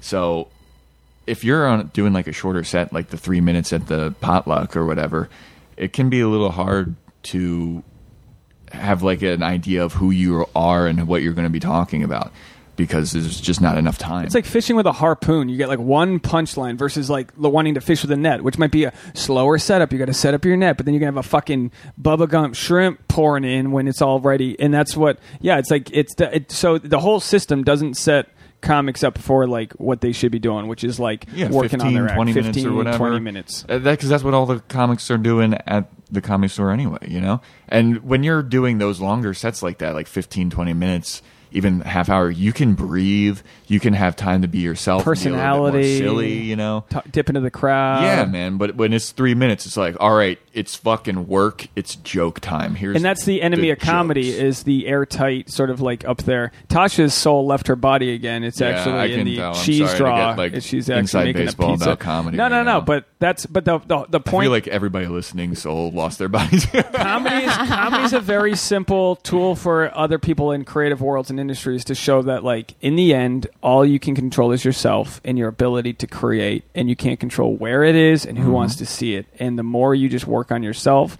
the more people will be magnetized towards you. And that also applies to the dating world. The more you work on yourself you don't need to be looking for somebody else. You'll have the skill sets needed that'll be that'll be a high like end currency that people are going to want and that's the asset you're building is your own ability to tell jokes on stage your own ability to talk to women in a way that's not needy because you don't need them because your life's so good. Well, nothing's more attractive than authenticity, right? You see that everywhere. Like Mm-hmm. even the people who blow up on Instagram, they blow up on Instagram because they're authentic, and and people who are watching are attracted to that. Yeah. And like so, the, and then if you get in your own head, and I can speak from experience about like being good enough and having good enough content and all of this. It's a turn off to other people. They don't want to see the facade. They want to see the real you. They want to Yeah. see the things that you are enjoying doing and whether that means memes or doodles or whatever the people who like that stuff will relate to it and they will follow you it's empathy too yeah. you know if tasha had a giant fucking pimple on her forehead if she just had this huge volcano and took a photo you'd have people commenting you're so brave. You know it's like oh it's because you showed a flaw. You just showed a flaw Well, you to your point though, too about comedy and like creating your own shit, and you know, it blow it, anything can blow up at any point. So that's also like I feel like that's the same with dating because they always say like, oh, you always find love when you're not looking for it or whatever. It's because you're working for one yourself and you're like, take, you're becoming Mm-hmm. just waiting for that lightning to strike person. Yeah, and then you're ready when it happens and you're Yeah. not being needy. So Yeah. people don't want someone who's actively looking. They want someone who's like back on their heels, mm-hmm. stoic but on your heels. Not someone like, okay, well, what are we doing next? Like, okay, well, you're gonna leave. Okay, cool. Well, I'm just gonna have another beer with my guy friends, and Yeah, then cool. oh, you're gonna have a beer with your guy friends. Well, maybe I'll hang out for a minute because you're not being like, oh, well, where do we go next? Should I get your number? You know, if you can on that. Uh, dating is hard, isn't it, Joe? We got to Oh, get out of here. bet. Thanks the so dating much. is hard podcast at dating, is hard comedy. the Dating is dating- hardcomedy.com. so, what do people? What do they search in the podcast app? Dating is hard, or the dating uh, is the hard? dating is hard podcast. Yeah, I mean, there's been the problem with that is like there's so many episodes of other podcasts called "Dating is Hard," where it's just like them talking about how dating is hard. But Oh, that's true. But also you- type in Joe Welkie with it and it'll yeah, pop right probably. But the dating is hard podcast or datingishardcomedy.com. And folks, it's free for you to rate a review and subscribe. So Yes, uh, if you enjoyed this talk, this talk we had with Joe, we always love having him on. You just go into your app, and maybe you don't even listen on your Apple device, and uh, you just still go on the your Apple podcast app. It's that little purple app on your phone, and you hit uh, review. It's super easy. Leave a nice comment and a nice five star review because uh, believe it or not, we read them and we enjoy them, and we share them with our friends, and we screen grab them. and We go, "Woo! Someone You loves send it to your mom? I send it to my mom on Mother's Day. Look, I'm not a failure. I haven't done pole dancing yet. Look, mom, 60 people. okay, well, pole dancing is a dream We'll do if it. you're a guy. don't drag pole dancing Get it's at cool yeah. I have a joke about that about how like we have time to do Yeah, like yeah, go for it. The joke is basically like I knew a girl who got mad because she found out that male strippers make more money per hour than female strippers, and she was like, "Why is that? Why is that?" Like that's fucked up. Like even in stripping, guys make more money. I was like, yeah, because it's actually hard to be a male stripper. You know, like that's a dream for guys. Like, we all know somebody that became a stripper as like when guys are falling on hard times, we're not like, oh, I could always fall back on being a stripper. Like that's a thought in like so many women's minds that it's just like, ah, if this all fucking goes to shit, I can just be a stripper Yeah. and make some money. There aren't. Uh, Touch. Have you ever considered stripping? sure yeah See, you have. 100% How I was close a have you come? dancer. Not very close. Have you been offered money for stripping? Have I been offered money for Podcast took a twist. Have Yeah. you? We'll crowdfund it here. We got a Patreon account. We've got plenty. Go to patreon.com slash the sap, patreon.com slash T H E S A P. I'm too out of shape But like, you've never thought about like I could realistically be a pole dancer stripper person. No, no, Yeah. I've never done that. I Yeah. did dress up as a Chippendales dancer in college in the frat. Oh, I, uh, fuck yeah, Put some dude. baby oil on. Where's Highlight of picture? Dave's Bring that life. That- Patreon on that shit that too. picture's out there. You can find it. Joe, thanks so much for doing the podcast Thanks for again. having the me, guys. Dating is Hard podcast. Go support Joe, and uh, good luck out there. We'll see you out there. Thanks, bud. Thanks, guys. Bye. everybody. Bye. That was it, folks. That was our chat with Joe Welkie. What'd you think? Was it good? Uh, You know what? I don't want to waste your time, so we'll get right into it. Here's my chat with Tasha Courtney and Jeff Abraham. I want to start all the way back from the beginning. How, like, how do we even? I want to get to Promescent, but I want to talk about how you got into the pharmaceutical industry. Where, like, what was your what, what was your in, industrial background to start? I owned, you'll laugh when I tell you this, I owned and founded a semiconductor engineering business called Technical Resources. And it, I was very fortunate, got in at the right time, and it quickly became the standard of recruiting uh, engineers in the semiconductor industry. I retired at a very young age, at 53, and uh, I believe it was 2009, and then was just basically going to live out the rest of my life and you know kick back with nothing to do. From a poor little boy from Pittsburgh, that's a great, that's a happy ending. And uh, my next door neighbor and uh, very good friend was a physician, Dr. Ronald Gilbert at Hoag Hospital, and I went in to see him one day. And uh, he said, "Hey, you know, I really respect your business acumen. Can you help me out with this, you know, new drug and company I started?" And that's literally how I got involved with the pharmaceutical industry and the product Promescent. Now, is there? Uh, I, I can only imagine like the red tape that would be involved in the pharmaceutical industry opposed to other, you know, businesses. Is that something you knew about going into it, or is that just like, you know, like what? totally new to me. I had no idea whatsoever. So we had to do, you know, all the FDA compliant issues with the monograph. We then, because we have such a revolutionary technology, and that's the whole basis of our product, we had to apply and get the patents instated. And then we also had to go through because we're not one of these companies that's making some kind of snake oil in the garage. We have pharmaceutical grade manufacturing, so we had to go find the correct manufacturing partner, do all the validation runs. It was probably three years of really hard work just getting everything set up to have a commercially viable pharmaceutical grade product. Now, now I'm I'm 34, and Tasha, I'm not allowed to say her age, but we're we we grew up when Viagra, I think, first came out. Was there any other products for for men's sort of sexual performance before that, or is that because it feels like it's a new like in the last just this last generation, like something that people are actually talking about? without a doubt. And you'll find it even with PE, people don't talk about something. It doesn't become acceptable to even discuss until there's a potential cure or a potential, you know, remedy for whatever it is that ails you. Because I think a lot of people believe that if there is nothing out there, bringing it up and making, you know, an issue of it only creates additional anxiety for those who are suffering. So I think Viagra was the first thing that allowed men to freely talk about ED because there was something to address it. PE up until we came about in, you know, 2011, 2012 was one of these issues that people knew existed, but no one talked about it because all it did was create additional anxiety. When there is something that is proven to be effective, it's okay to talk about it because then you have a remedy, then you have something to address it. Yeah, that makes perfect sense. You've got you've got the product there, so you can actually like uh, how, you have the the, mar- the market opens up for actually addressing the issues. Now, is Correct. Uh, but wh- while we talk about the um, the uh, the uh, you know premature ejaculation, I wanted to ask you uh, some personal questions. Like where like where are you married? No, I'm single. I'm 62 years old, single, never been married. So you must just be the talk of the town out there in Vegas. I live in a place called the Ridges in Summerlin, Nevada. It's up in the hills outside of Las Vegas. And I happen to have a pretty gregarious personality to begin with, so I do make I do make friends rather easily. But when you do this for a living, you tend to be one of the more popular people in whatever area you live because it's it's actually a, a subject that people find fascinating. That there's a lot of humor in it because there's no conversation you can't have where there isn't some double entendre or innuendo, you know, that comes about. And in, addition, there are people who generally really love the product, and and some of them vocally, some of them are a little more undercover. They don't really want to be identified as loving and using the product, but it kind of tends to make you a little bit of rock star in your own community.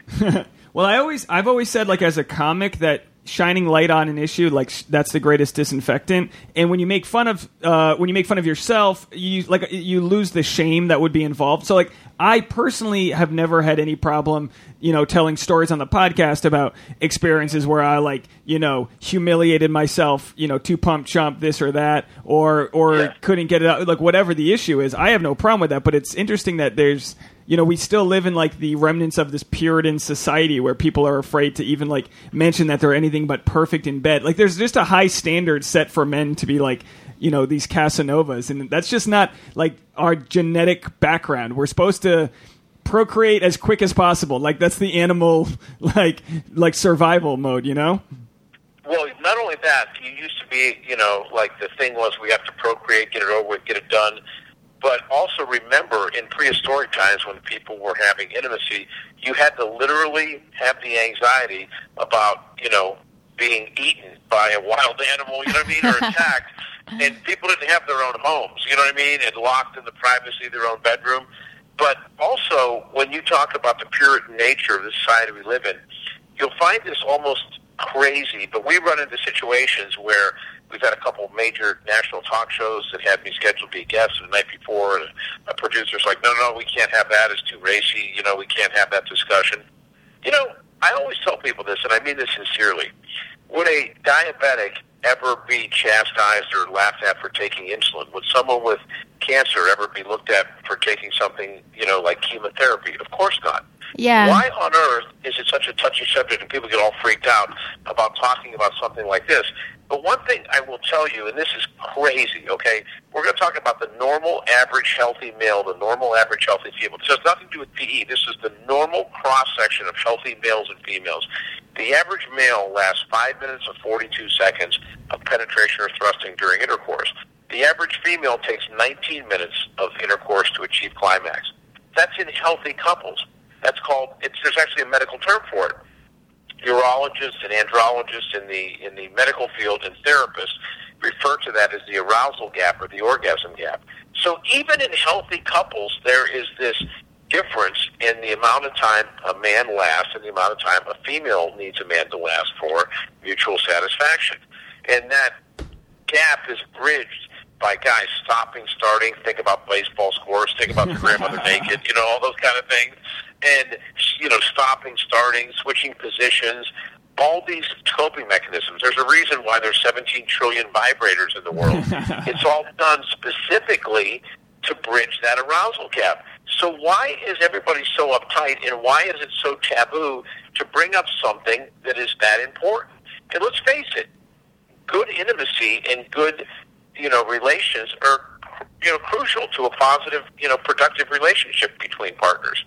Yeah, we talk about that all the time uh, about how healthy it is to have a good sex life in your relationship. You're you're dumping oxytocin, you know, the commitment molecule. You're feeling close. It's just like a you have your physical health, your mental health. It's the, food you ingest, and also just your hormonal uh, side of things. And with good sex, that can not solve other issues, but it can buy you some time and like and make you feel good about your day. And um, Put it this way, it can mask over some other difficulties, at least temporarily, you know? yeah, I was yeah.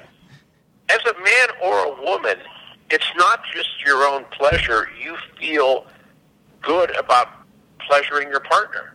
You know, you feel good if you see your partner, you know, orgasm. You feel great if you see your partner happy and physically fulfilled. It does bring a feel of euphoria into the relationship. I wanted to ask Tasha this because she's our female uh, voice here. Like, ha- have, Yes. have you, Tasha? Have you ever thought of this before? The the climax gap and the the fact that guys really just aren't meant to last that long. Like, has, have you thought about this with your, in, in, you know? Well, not in scientific terms, but I, I agree that it's that none, none of this should be considered taboo. If you think that I don't know this the figures, but ninety percent of adults are having sex on a regular basis, like it shouldn't be taboo to talk about. Just like it shouldn't be taboo to be talking about other problems in your relationship. Therapy, like shining light on a on a dark thing, that's where we find solutions. You know, like Yeah, uh, and uh, I was gonna say that you know you being from Pittsburgh, I'm from Rhode Island, which is like Puritan capital of the world, and then that's even worse in Pittsburgh. and then Tasha's from uh, northern Kentucky, which I don't I don't know what the sex talks are, are going on in the Midwest, but There is no talks going. it was- At least not in my household. This is not a sub a dinner table topic. yeah, we still you know we're talking to our guests about it, and and I and I can see Tasha blushing because it is a little crazy to think about our society, you know, talking about sex in the issues And healthy sex. And healthy sex, those issues are the last kind of uh, uh, taboo thing. You know, we're okay with killing on TV and crime reporting and this and that, but like we're not kind of talking about things that just might make everything a little better. And and we've in the last couple of years we've you know received sex toy you know sex toys from different companies and and we're starting to just have that conversation that all right sex doesn't have to be this boring kind of get it out of the way thing. It can be something more. But your product and and you know the the product you, you know there aren't many products out there tackling uh, premature ejaculation. It seems like everyone's trying to speed up how quickly women can have orgasms as opposed to lengthening how long you know or delaying the men's orgasms you know Yeah, why try to speed something pleasurable up? Why not enhance it? Why not allow you to savor every bit of it and to really enjoy it and to literally, if it's the most pleasurable part of your day, drag it out, you know, and get the most you can out of it. And I think part of the issue here too is I think that porn has a absolute effect on how people view intimacy now literally men feel they have to be, you know, endowed with, you know, a penis the size of a Coke can, and women feel like they got to have these orgasms like they see in the movies where they're flopping around like a fish out of water, and a guy literally feels like, you know, he's got to last an hour and a half. And you know he's got to be able to shoot across the room and hit somebody like in the eye with a bullseye from ten feet away. I mean, it's it's insane even on our site when you have we have a, a function called Olark, which is an interactive chat feature with some of our clients, and people laugh because I work that thing, and people go, "Why do you do it?" I go, "I love to talk to our customers. I do it two hours a week, usually on weekends, so that I understand where they come from, what their expectations are." Sometimes I'll talk to a customer. He goes, "Hey." You know, I'm lasting 30 minutes now. I want to last like an hour, an hour and a half. Will this work? And I go, are you trying to please your partner or punish them? You know what I mean? I'm like, I'm like wait, wait, wait, wait. You last 30 minutes. I mean, does your partner have any say in this? Because if you're lasting 30 minutes and you're not pleasuring your partner, I think you need to work on your technique just a hair. You know, I mean, really? Now, um, so so the only active ingredient is lidocaine, right? What stops what what what's happening to prevent? Uh, we, we we joke around about this, but what's happening to prevent the female from just numbing from her side getting Okay, numb? here's here's the whole difference, and this is what makes us proprietary. This is the whole. If we didn't have this this wrinkle in our formula, we would just be like everybody else. There's a, a technical term. It's called a eutectic formula. It changes the melting point of lidocaine. And what happens is, in the traditional, I call them the cane family of products, whether it's lidocaine, prilocaine, benzocaine, there's tons of them out there. You know, Stud 100, uh, Mandelay, Duration. These are all non-eutectic formulas. So when applied, they literally sit on the surface of the skin, and then after a period of time, they literally go right through the fatty tissue and everything right into the bloodstream. So when they're sitting on the surface, what they do is they numb you up to a very significant, you know, level, and then they also transfer and it numbs your partner. We suggest that after applying Promescent, you wait a period of 8 to 10 minutes. That allows the majority, if not almost all, of the lidocaine to go subdermal, which is, you know, obviously beneath the skin. So it leaves the man with a heightened sensation and then limits the transfer to the female partner. So that's part of the sex. So- that's part of the talking dirty. You go, hey baby, uh, let's do some foreplay while I go subdermal. That, well, that's what we recommend, and that's what traditionally people do. Is after applying the product, you know, you have eight to ten minutes to, you know, do whatever you need to do to get your partner and yourself closer to, you know, that, you know, that climax state. So we suggest that's your foreplay time, you know, after applying the product. And it, the product is very effective. We have a clinical survey that, you know, we did that the average person was lasting 64% longer when using the product as, as opposed to before. And sometimes people will say to me, you know, how long will this make me last? And I say, how long do a pair of pants have to be, you know, to fit the individual person? Some couples want intimacy to be 10 to 12 minutes. They're both satisfied. Some want it to be 24 minutes. Some want it to be 30, whatever. But this product or no product will take you from 12 seconds to 40 minutes. You know, it's generally a step function of where you're at prior to using it. Someone lasting 10 minutes is, has a very good chance of lasting 25 to 30 minutes. Someone lasting a minute has a very good shot of lasting seven minutes, six minutes, okay? So it's one of those things, depending upon where you're coming from.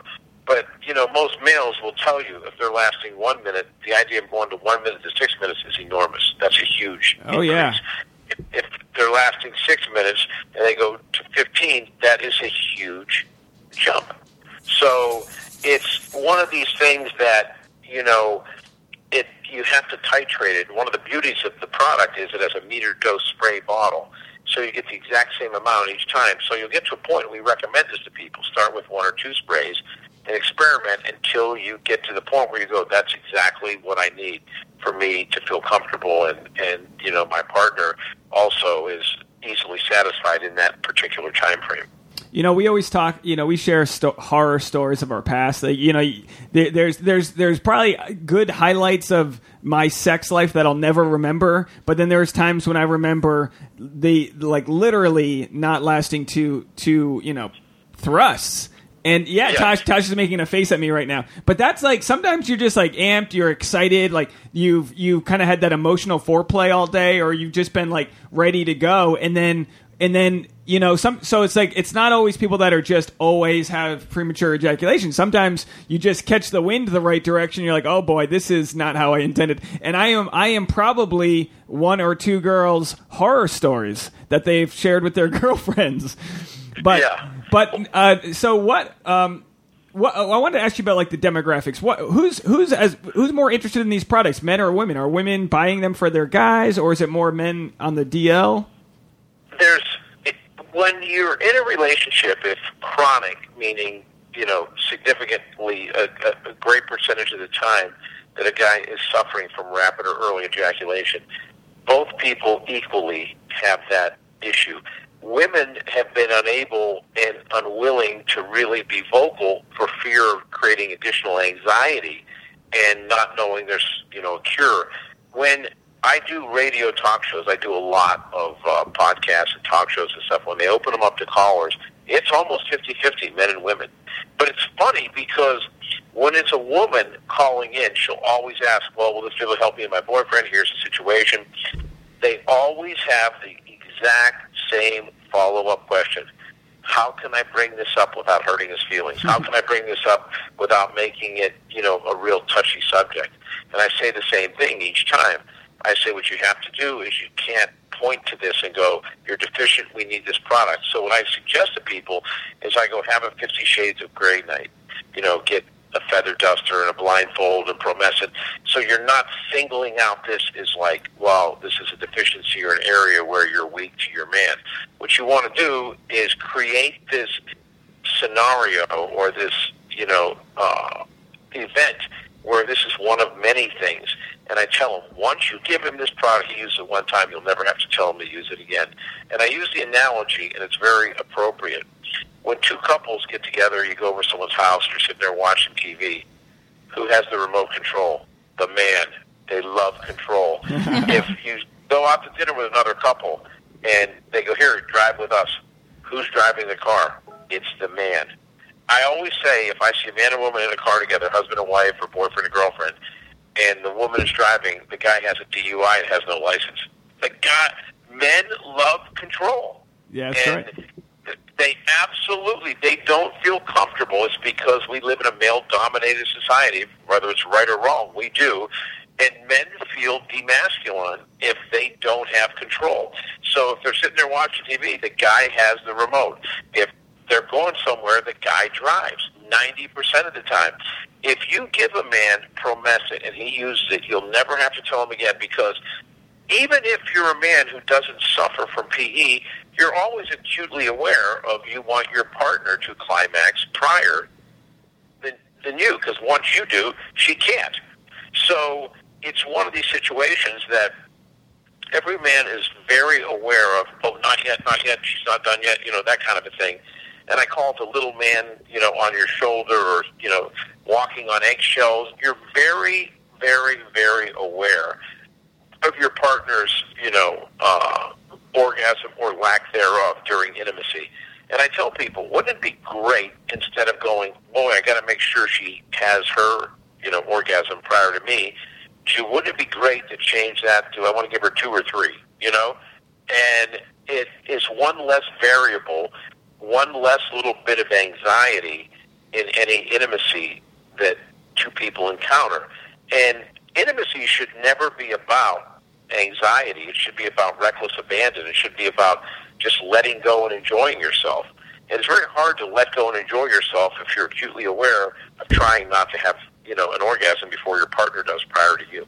And nothing, nothing will make you come quicker than a, a lady telling you not to stop. Well, yeah, it, Don't yeah, stop. Exactly right. Ah! yeah, if you want your yeah, exactly. But and I tell people this all the time too. It's it's extremely important that people realize this is a couples product. This is not one of these bang on the chest Tarzan. Oh, give me the product so you know I can pound on my woman.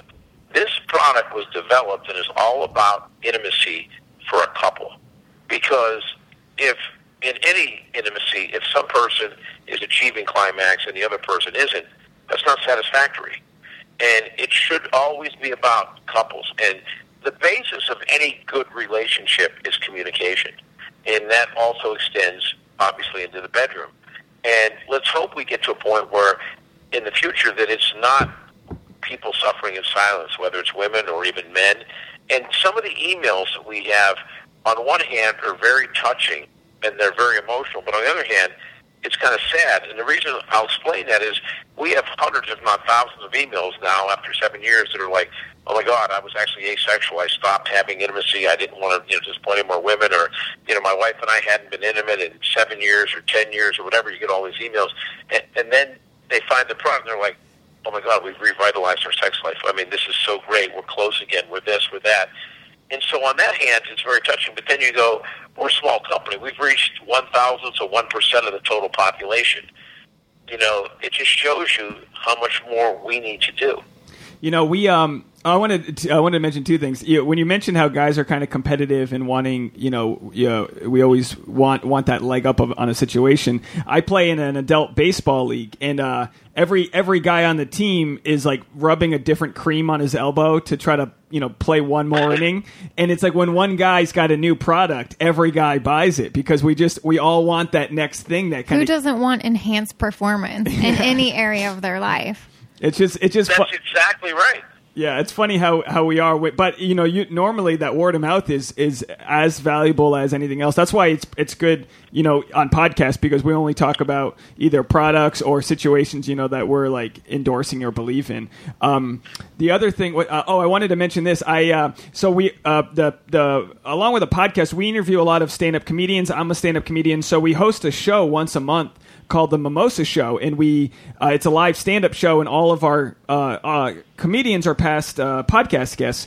And we uh, last month we passed out um, some of the Promescent, and it, it's it's really funny passing it out to some of our friends in the audience that are in relationships, but that we don't openly talk sex. You know, like we don't like our friends. Yes. Our friend Sammy. We don't talk to her about her sex life, but on stage, I can pass out the product and be like, "Enjoy this." And her her boyfriend's this um kind of like quiet, and very nice lawyer, and it's like you you can't imagine what they're doing with the product once you give it to them. But it's like we're we, we've become like the cool friends. I think that are like starting to have that That's conversation. Excellent. Well, I'll tell you something else you'll get a kick out of.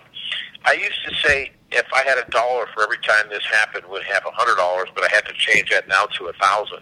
As recently as the Fourth of July this year, we had this block party where I live. I live in a real nice area, and so they had like a band. It was one of my neighbors, and you know all this entertainment, great food. And so I'm standing there, this couple comes up, and they go, "You're the guy who lives at 82, you know?" Over, I go, "Yeah." They go, "Man, it's a beautiful home." I go, "Yeah, it's kind of my dream home. I built it." And we're talking. And the guy goes, "What do you do for a living?" I go, "I'm the CEO of a pharmaceutical company." He's like, "Really?" And I go, "Yeah." He goes, "What's the name of the company?" I go, "Absorption Pharmaceuticals." He goes, "I've never heard of it." I go, "We're a small little one product company." That's why he goes, "Oh, what's the name of your product?" I go, "Promescent." He goes, "What does it do?" Well, obviously, if you're asking me, I'm going to explain what it does. I go, it's an FDA compliant treatment for premature ejaculation. A literally 10 seconds of absolute stone cold silence, right? So then, now picture this: the guy puffs his chest out. He's like, "That's the last thing we need in this relationship." I'm like, "Okay." Nobody wants you know? to admit. Nobody. Yeah. Yeah. But wait, get this. So we're talking and about a few other things, and he said, "Oh, I'm going to go over because they had this carving station where they had like roast beef and turkey and stuff." So he goes over to get some food. His wife leans over, and goes, "Do you have a sample of that? We couldn't get some of that." I am not kidding you. You have no idea how often that happens. It's crazy. Wild. I've had situations where I was with a group of people, and one in particular, there were a bunch of my old semiconductor executive friends. I went to a wedding. One of their daughters got married. So we're at this wedding, and we're sitting there. It was up in the Bay Area, up in San Francisco, and we're chatting and laughing and talking. And this was right when I first got involved with the company. And one of my friends is like, "What's this crazy new business you're involved in?" I said, "Oh, it's a product called Promescent." So I started explaining it. And there were three or four of us sitting there, and two or three of the guys were like, "Wow, that's fascinating." One guy's like, "That's disgusting." I'm like, "What?" He goes, "Oh, you know, that's just you know, we don't need products like that." And he's like, you know, walks away. I was like, "Whoa, dude! I didn't realize you were that you know uptight." So about a month later, I scan our our orders and stuff, you know, because I'm always looking for trends, whether it's different ethnicities, whether it's certain parts of the country, because then I can go, hey, did we get some pub there? Did we get a newspaper article, a particular podcast? Because we see trends. So I see a name, and I'm like, what? I look at the area. I'm like, oh my lord, no. I look. Sure enough, it was three days after that wedding that I was at. The wedding was on a Saturday. This was on a Tuesday. The guy who was so upset and stormed away ordered the product. And I'll tell you something you'll laugh at. He's been ordering it every month for six weeks ever since, and that's six years ago. Wow. So that obviously touched a nerve. It was something that he had been suffering with, suffering in silence. Then I think that a natural defense mechanism is when you have an issue, maybe something you're suffering, and someone brings it up right away. I guess the best, you know, defense is a good offense. You know, so you know, I guess it it just startled him to a certain degree and upset him, and so his first reaction was to kind of lash out and go, "Wow, that's not an issue," when indeed it was a real issue for him. Now, I've never confronted him. I've never, you know, like said, you know, why that? Because you know, it's it's a medical product. He deserves his privacy, but that just shows you the emotion involved with something like this. Yeah, I'm not surprised. I mean, like I said, I, I come from a unfortunately a very close minded family, and, and when you realize that people aren't bad people, they're just not exposed to different things. You know, you, you just want you know progressive and social issues. You you want people to just take their their own time to like be presented with something new and digest it and try to be a smarter person for it. And I I think that's what the collective kind of mindset is becoming towards sex in our country. I mean, other countries they're they're having sex all over the place. It's like it's so bizarre to us uh, as Americans. We're so Oh, yeah. close minded towards just sex. you know, like we got all the guns in we the world. to get to that point. We need to be like a lot of European countries that it's a function, it's part of life. Relax, enjoy it, do more of it. And it's such an important component of a healthy relationship too. And Yes. don't we want to be the best, most re- well-rounded people we can be? That just seems like part of a happy life is a happy sex life, and that means talking about this kind of stuff. Yes, I agree a thousand percent. And you know, in reality, and this is one of the things that kind of have always puzzled me, is we don't get uptight about people going to the gym and lifting weights, you know, to make themselves or doing cardio to be in better shape and enhance their life. No one gets upset if someone loses their hair and they have hair transplants because they feel no one gets upset if a woman has cosmetic surgery because she has small breasts to enhance, you know, her cleavage. Why do people get so upset about sex? I blame the Puritans. I blame my Catholics. Yeah, no, I, that's how I feel. And you know, it's funny because there used to be these old wives' tales that if you, you know, you didn't last long enough, you know, you don't love your woman, you know, you don't care about her satisfaction, or you know, you're just, you know, like detached and so self-absorbed. And there was also these old wives' tales about, well, you don't have enough strength mentally. You know what I mean? Like you can't control, you know, your ejaculatory response. There could be nothing further from the truth. Nothing. There are four to five physiological reasons why a man prematurely or rapidly ejaculates. Not limited to, you know, uh, hypersensitivity of the penile nerves, prostatitis, prostatitis, uh, you know, low testosterone. So there are many physical reasons why this happens. I'll tell you one thing, and people in the medical community are very well aware of it, but a lot of people are very careful. And, you know, I'm very open. If it's a fact, it's a fact. A lot of people really are uptight, but this is an absolute fact that th- certain ethnicities have insanely high percentages of PE. And we've never advertised into any one particular area. But in the Indian community and in the Hispanic community, they have 3x the normal rates of. PE. Wow. I wonder is that why? I'm geez, I'm going to get in hot water. But is that why there's the some of the Hispanic communities have so many children? They do. They have large families. No. They do. It's Tasha's funny, just- I asked a couple sexual specialists exactly why this phenomenon took place, and they're very well aware of it. Anyone who's in this area knows that this is absolutely fact. And it's funny because they said we're really kind of split on you know where the origin this is. Is it you know nature versus nurture?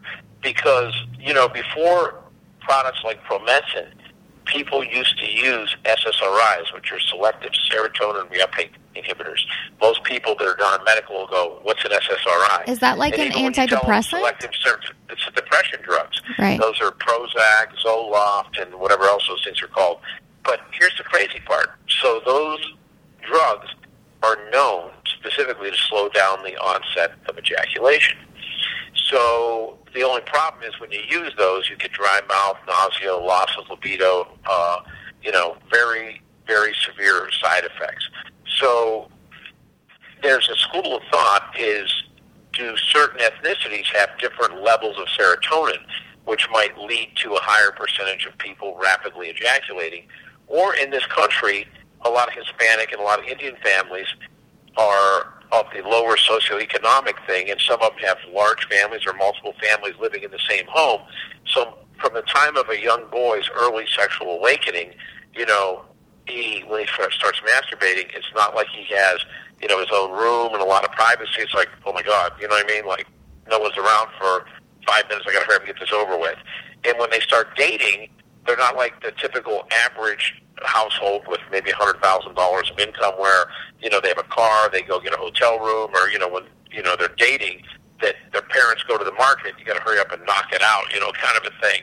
So they're almost training themselves to prematurely ejaculate. So in the medical community, there's a lot of thought right now about why there's a preponderance in certain ethnicities to have a higher number of uh, you know people who experience rapid ejaculation or premature ejaculation. That is, that is fascinating because, like, yeah, the, the the length it takes a guy to ejaculate is the length of a shower. like, it's like how quickly yeah, no, can you? Hey, maybe that's not coincidental. You know what I mean? Because when, It's definitely a factor for sure. That's I never thought of it like that. That's very fascinating. It's like, yeah, you're trying to sneak one in when you know when the family's out, or Well, and some sex experts have said that just masturbation in general, it's almost like you're accomplishing a task. So you're, you like you said, you're doing it as quickly as possible, and that's um, not necessarily like a solo sexual experience. Doesn't ha- have the same goals in mind as a duo sexual experience.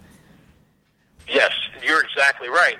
And I think with men, there is still a certain shame in, you know, masturbation or jerking off. So I'm sure a guy's not lighting candles and setting the mood. You know what I mean? Going, hey, let me make this a real evening. You know, I mean, he's like, oh God, let me get this over with. You know, Yeah, it's like yeah. Guys muting Sports Center. That's as romantic as he's getting. That's exactly right. Yeah, yeah. Or, or maybe I can get this over with during a commercial during Sports Center, you know, or during a timeout in a football game, you know, because I got this urge and it's kind of bothering me. Let me get rid of it. That's what Because halftime's even for. if you th- if you think about it, women's masturbation is romanticized and it's fantasized. You've seen so many porn movies. There's uh, there's almost never a porn movie where there's not a at least one scene of a woman masturbating Right. and it's generally like really sensual. How many times did anyone ever watch a porn movie that showed a guy jerking off? Yeah. No, I mean we got American Pie. The guy fucks an apple pie. Like that's That's, yeah, That's what we- so that's not something you're proud of. You know what I mean? It's not, never. I couldn't eat apple pie for two years after that. I don't think I've ever eaten one after that. Oh, I'm like, wait a second. Yeah, well, I'm a. I'm a. I'm a uh, Apple pie's delicious. I'm I don't know what you guys are talking about. yeah, exactly. But if you think about it, I think that's part of it. That absolutely may be part of it. Well, look, man, you've really uh, you made you've made us think about a lot of the different, uh, you know, and what what I love what I love is that you know our podcast we're talking we're talking about sex, but more so communication. And, and while this is a product to enhance sex, it's really about communicating. It's really about kind of like like being honest with yourself, with your partner, with what's going on in your life, and like we always tell people, like that'll set you free. You know, the happiness of just talking to each other about what your issues are, and if there's any issues in this in the bedroom just talk about it, figure it out. And this yeah, is a I've always been very open. It's just my nature. My degree's in communication, so that's always translated with me into relationships. Since I had this job and I talk to people all day, all the time using our product, you would not believe how many times I talk to people and they'll go, "Yeah, you know, my wife and I haven't really had intimacy in a year," and I'm like, "How do you sleep in the same bed?" Well, we just don't discuss. We don't talk about it. Or they have an issue with PE. And they both know it's there, and they don't talk about it. And what I tell people is, we're going to send you the product. I think you're going to have a lot of success with it. But promise me one thing: this isn't in place of communicating. It's in addition. Start communicating. Talk to one another. That is the most important thing you can do. yeah, there's no room for an elephant in the bed. Yeah, exactly. And you know, to me, I guess I'm old fashioned because I'm 62 years old. I started being intimate when I was 17 years old, so that was my lord, a whole generation ago. but I'm still, you know, in the mode right now. If you're comfortable enough to someone to be sharing bodily fluids and share a bed together, my God, the least you could do is talk to one another and communicate. You know, I think that's a great way to end this because it does come down to communication. So thank you so much. When, whenever you're in LA, uh, give us a call and let's go get a beer I'm or in something. LA all the time. I was there.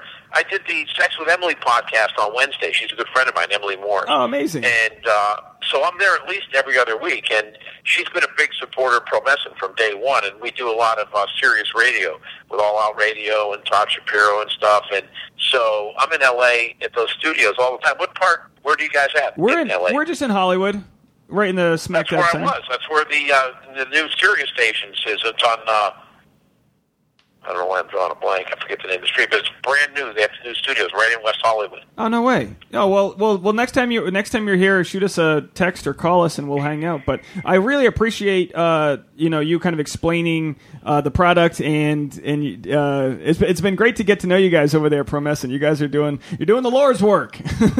We are, and let me tell you something. I can't tell you how much I appreciate people like yourselves that are bringing the ability to talk frankly about issues that affect people's lives profoundly on a daily basis.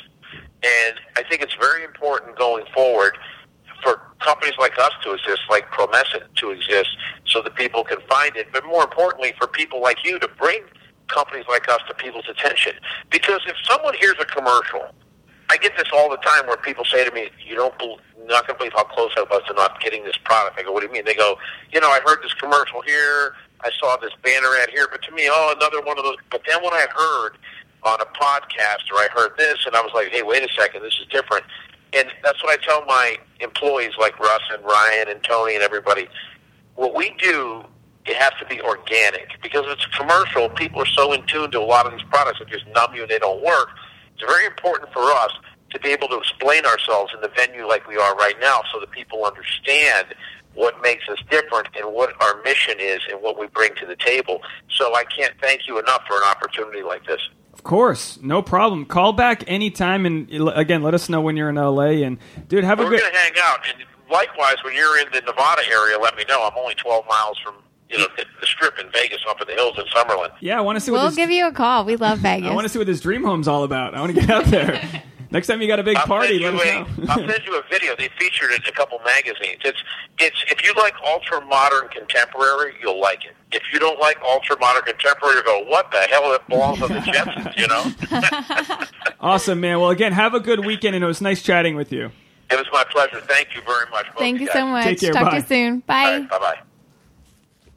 Well, that was our chat with Jeff Abraham, CEO of Promescent. Um, anything you want to recap about that before we get out of here? He seems like He's such a- a nice guy, a and nice I want to go visit him in Vegas. Wouldn't that be great? We just go to some swinger mansion. We're like, damn. No, I'm sure. I'm. It's it's an interesting. It's you know part of part of what, why we do this app is because it's fun to talk about things that no one has been talking about. And I know not it's not nobody, but in our families, it's like so taboo. I mean, we had to change the fucking name of our show to the sap because sex actually was oh sex. People would how, how's the podcast doing? People talk to us in whispers at family reunions. Yeah, my mom actually asked me about it way more now that it's called the SAP and not sex actually. Jesus Christ. yeah, it's funny. Uh, you know, w- let's let's stop whispering and let's just start talking. Communication is so important, and we we're give not having enough frank and honest communication Can we give these your days. dad some of the Promescent? No, we cannot do that. Give your dad, jeez. No, he doesn't need it. They've had plenty of kids. well, my my stepdad's had four kids. Your dad's had three. You're and you guys have. You've also got a. Well, my brother's younger than yours, so I guess I guess we know for sure that my family's had, my parents have had sex more recently than yours, for sure. But in, reality, I'm sure I'm sure uh, your mom and dad are bumping uglies, as it were. Don't That's- say and ugly is such a weird. gross. Call it making love. All right, let's get out of here. I'll probably add a different um, outro later, but let's just end this here. Okay, bye everybody. Bye. Wow, we did it, folks. Talk about two ends of the spectrum, having Joe and Jeff on. You know, we got this young bro just trying to meet chicks and get laid, and then we got this older guy who's, you know, building a empire of climax control spray. Just, you know, super soaker it. Wouldn't that be a great idea? Fill up a super soaker with this promescent and just hose down the fucking porno. Anyway, I hope you guys really enjoyed this episode, and if you could do us a solid and send it to any of your friends that might uh, like what they heard. Uh, as you guys know, the this is we ain't we ain't anything fancy over here. You know what I mean? We ain't anything fancy. We're crude. We don't know what the fuck we're talking about, and we're being open and authentic. And I hope you guys are along along for the ride. If you're still listening, you are, or you fell asleep. Either way, we appreciate you sticking around to the end. We'll see you next time. Bye, everybody.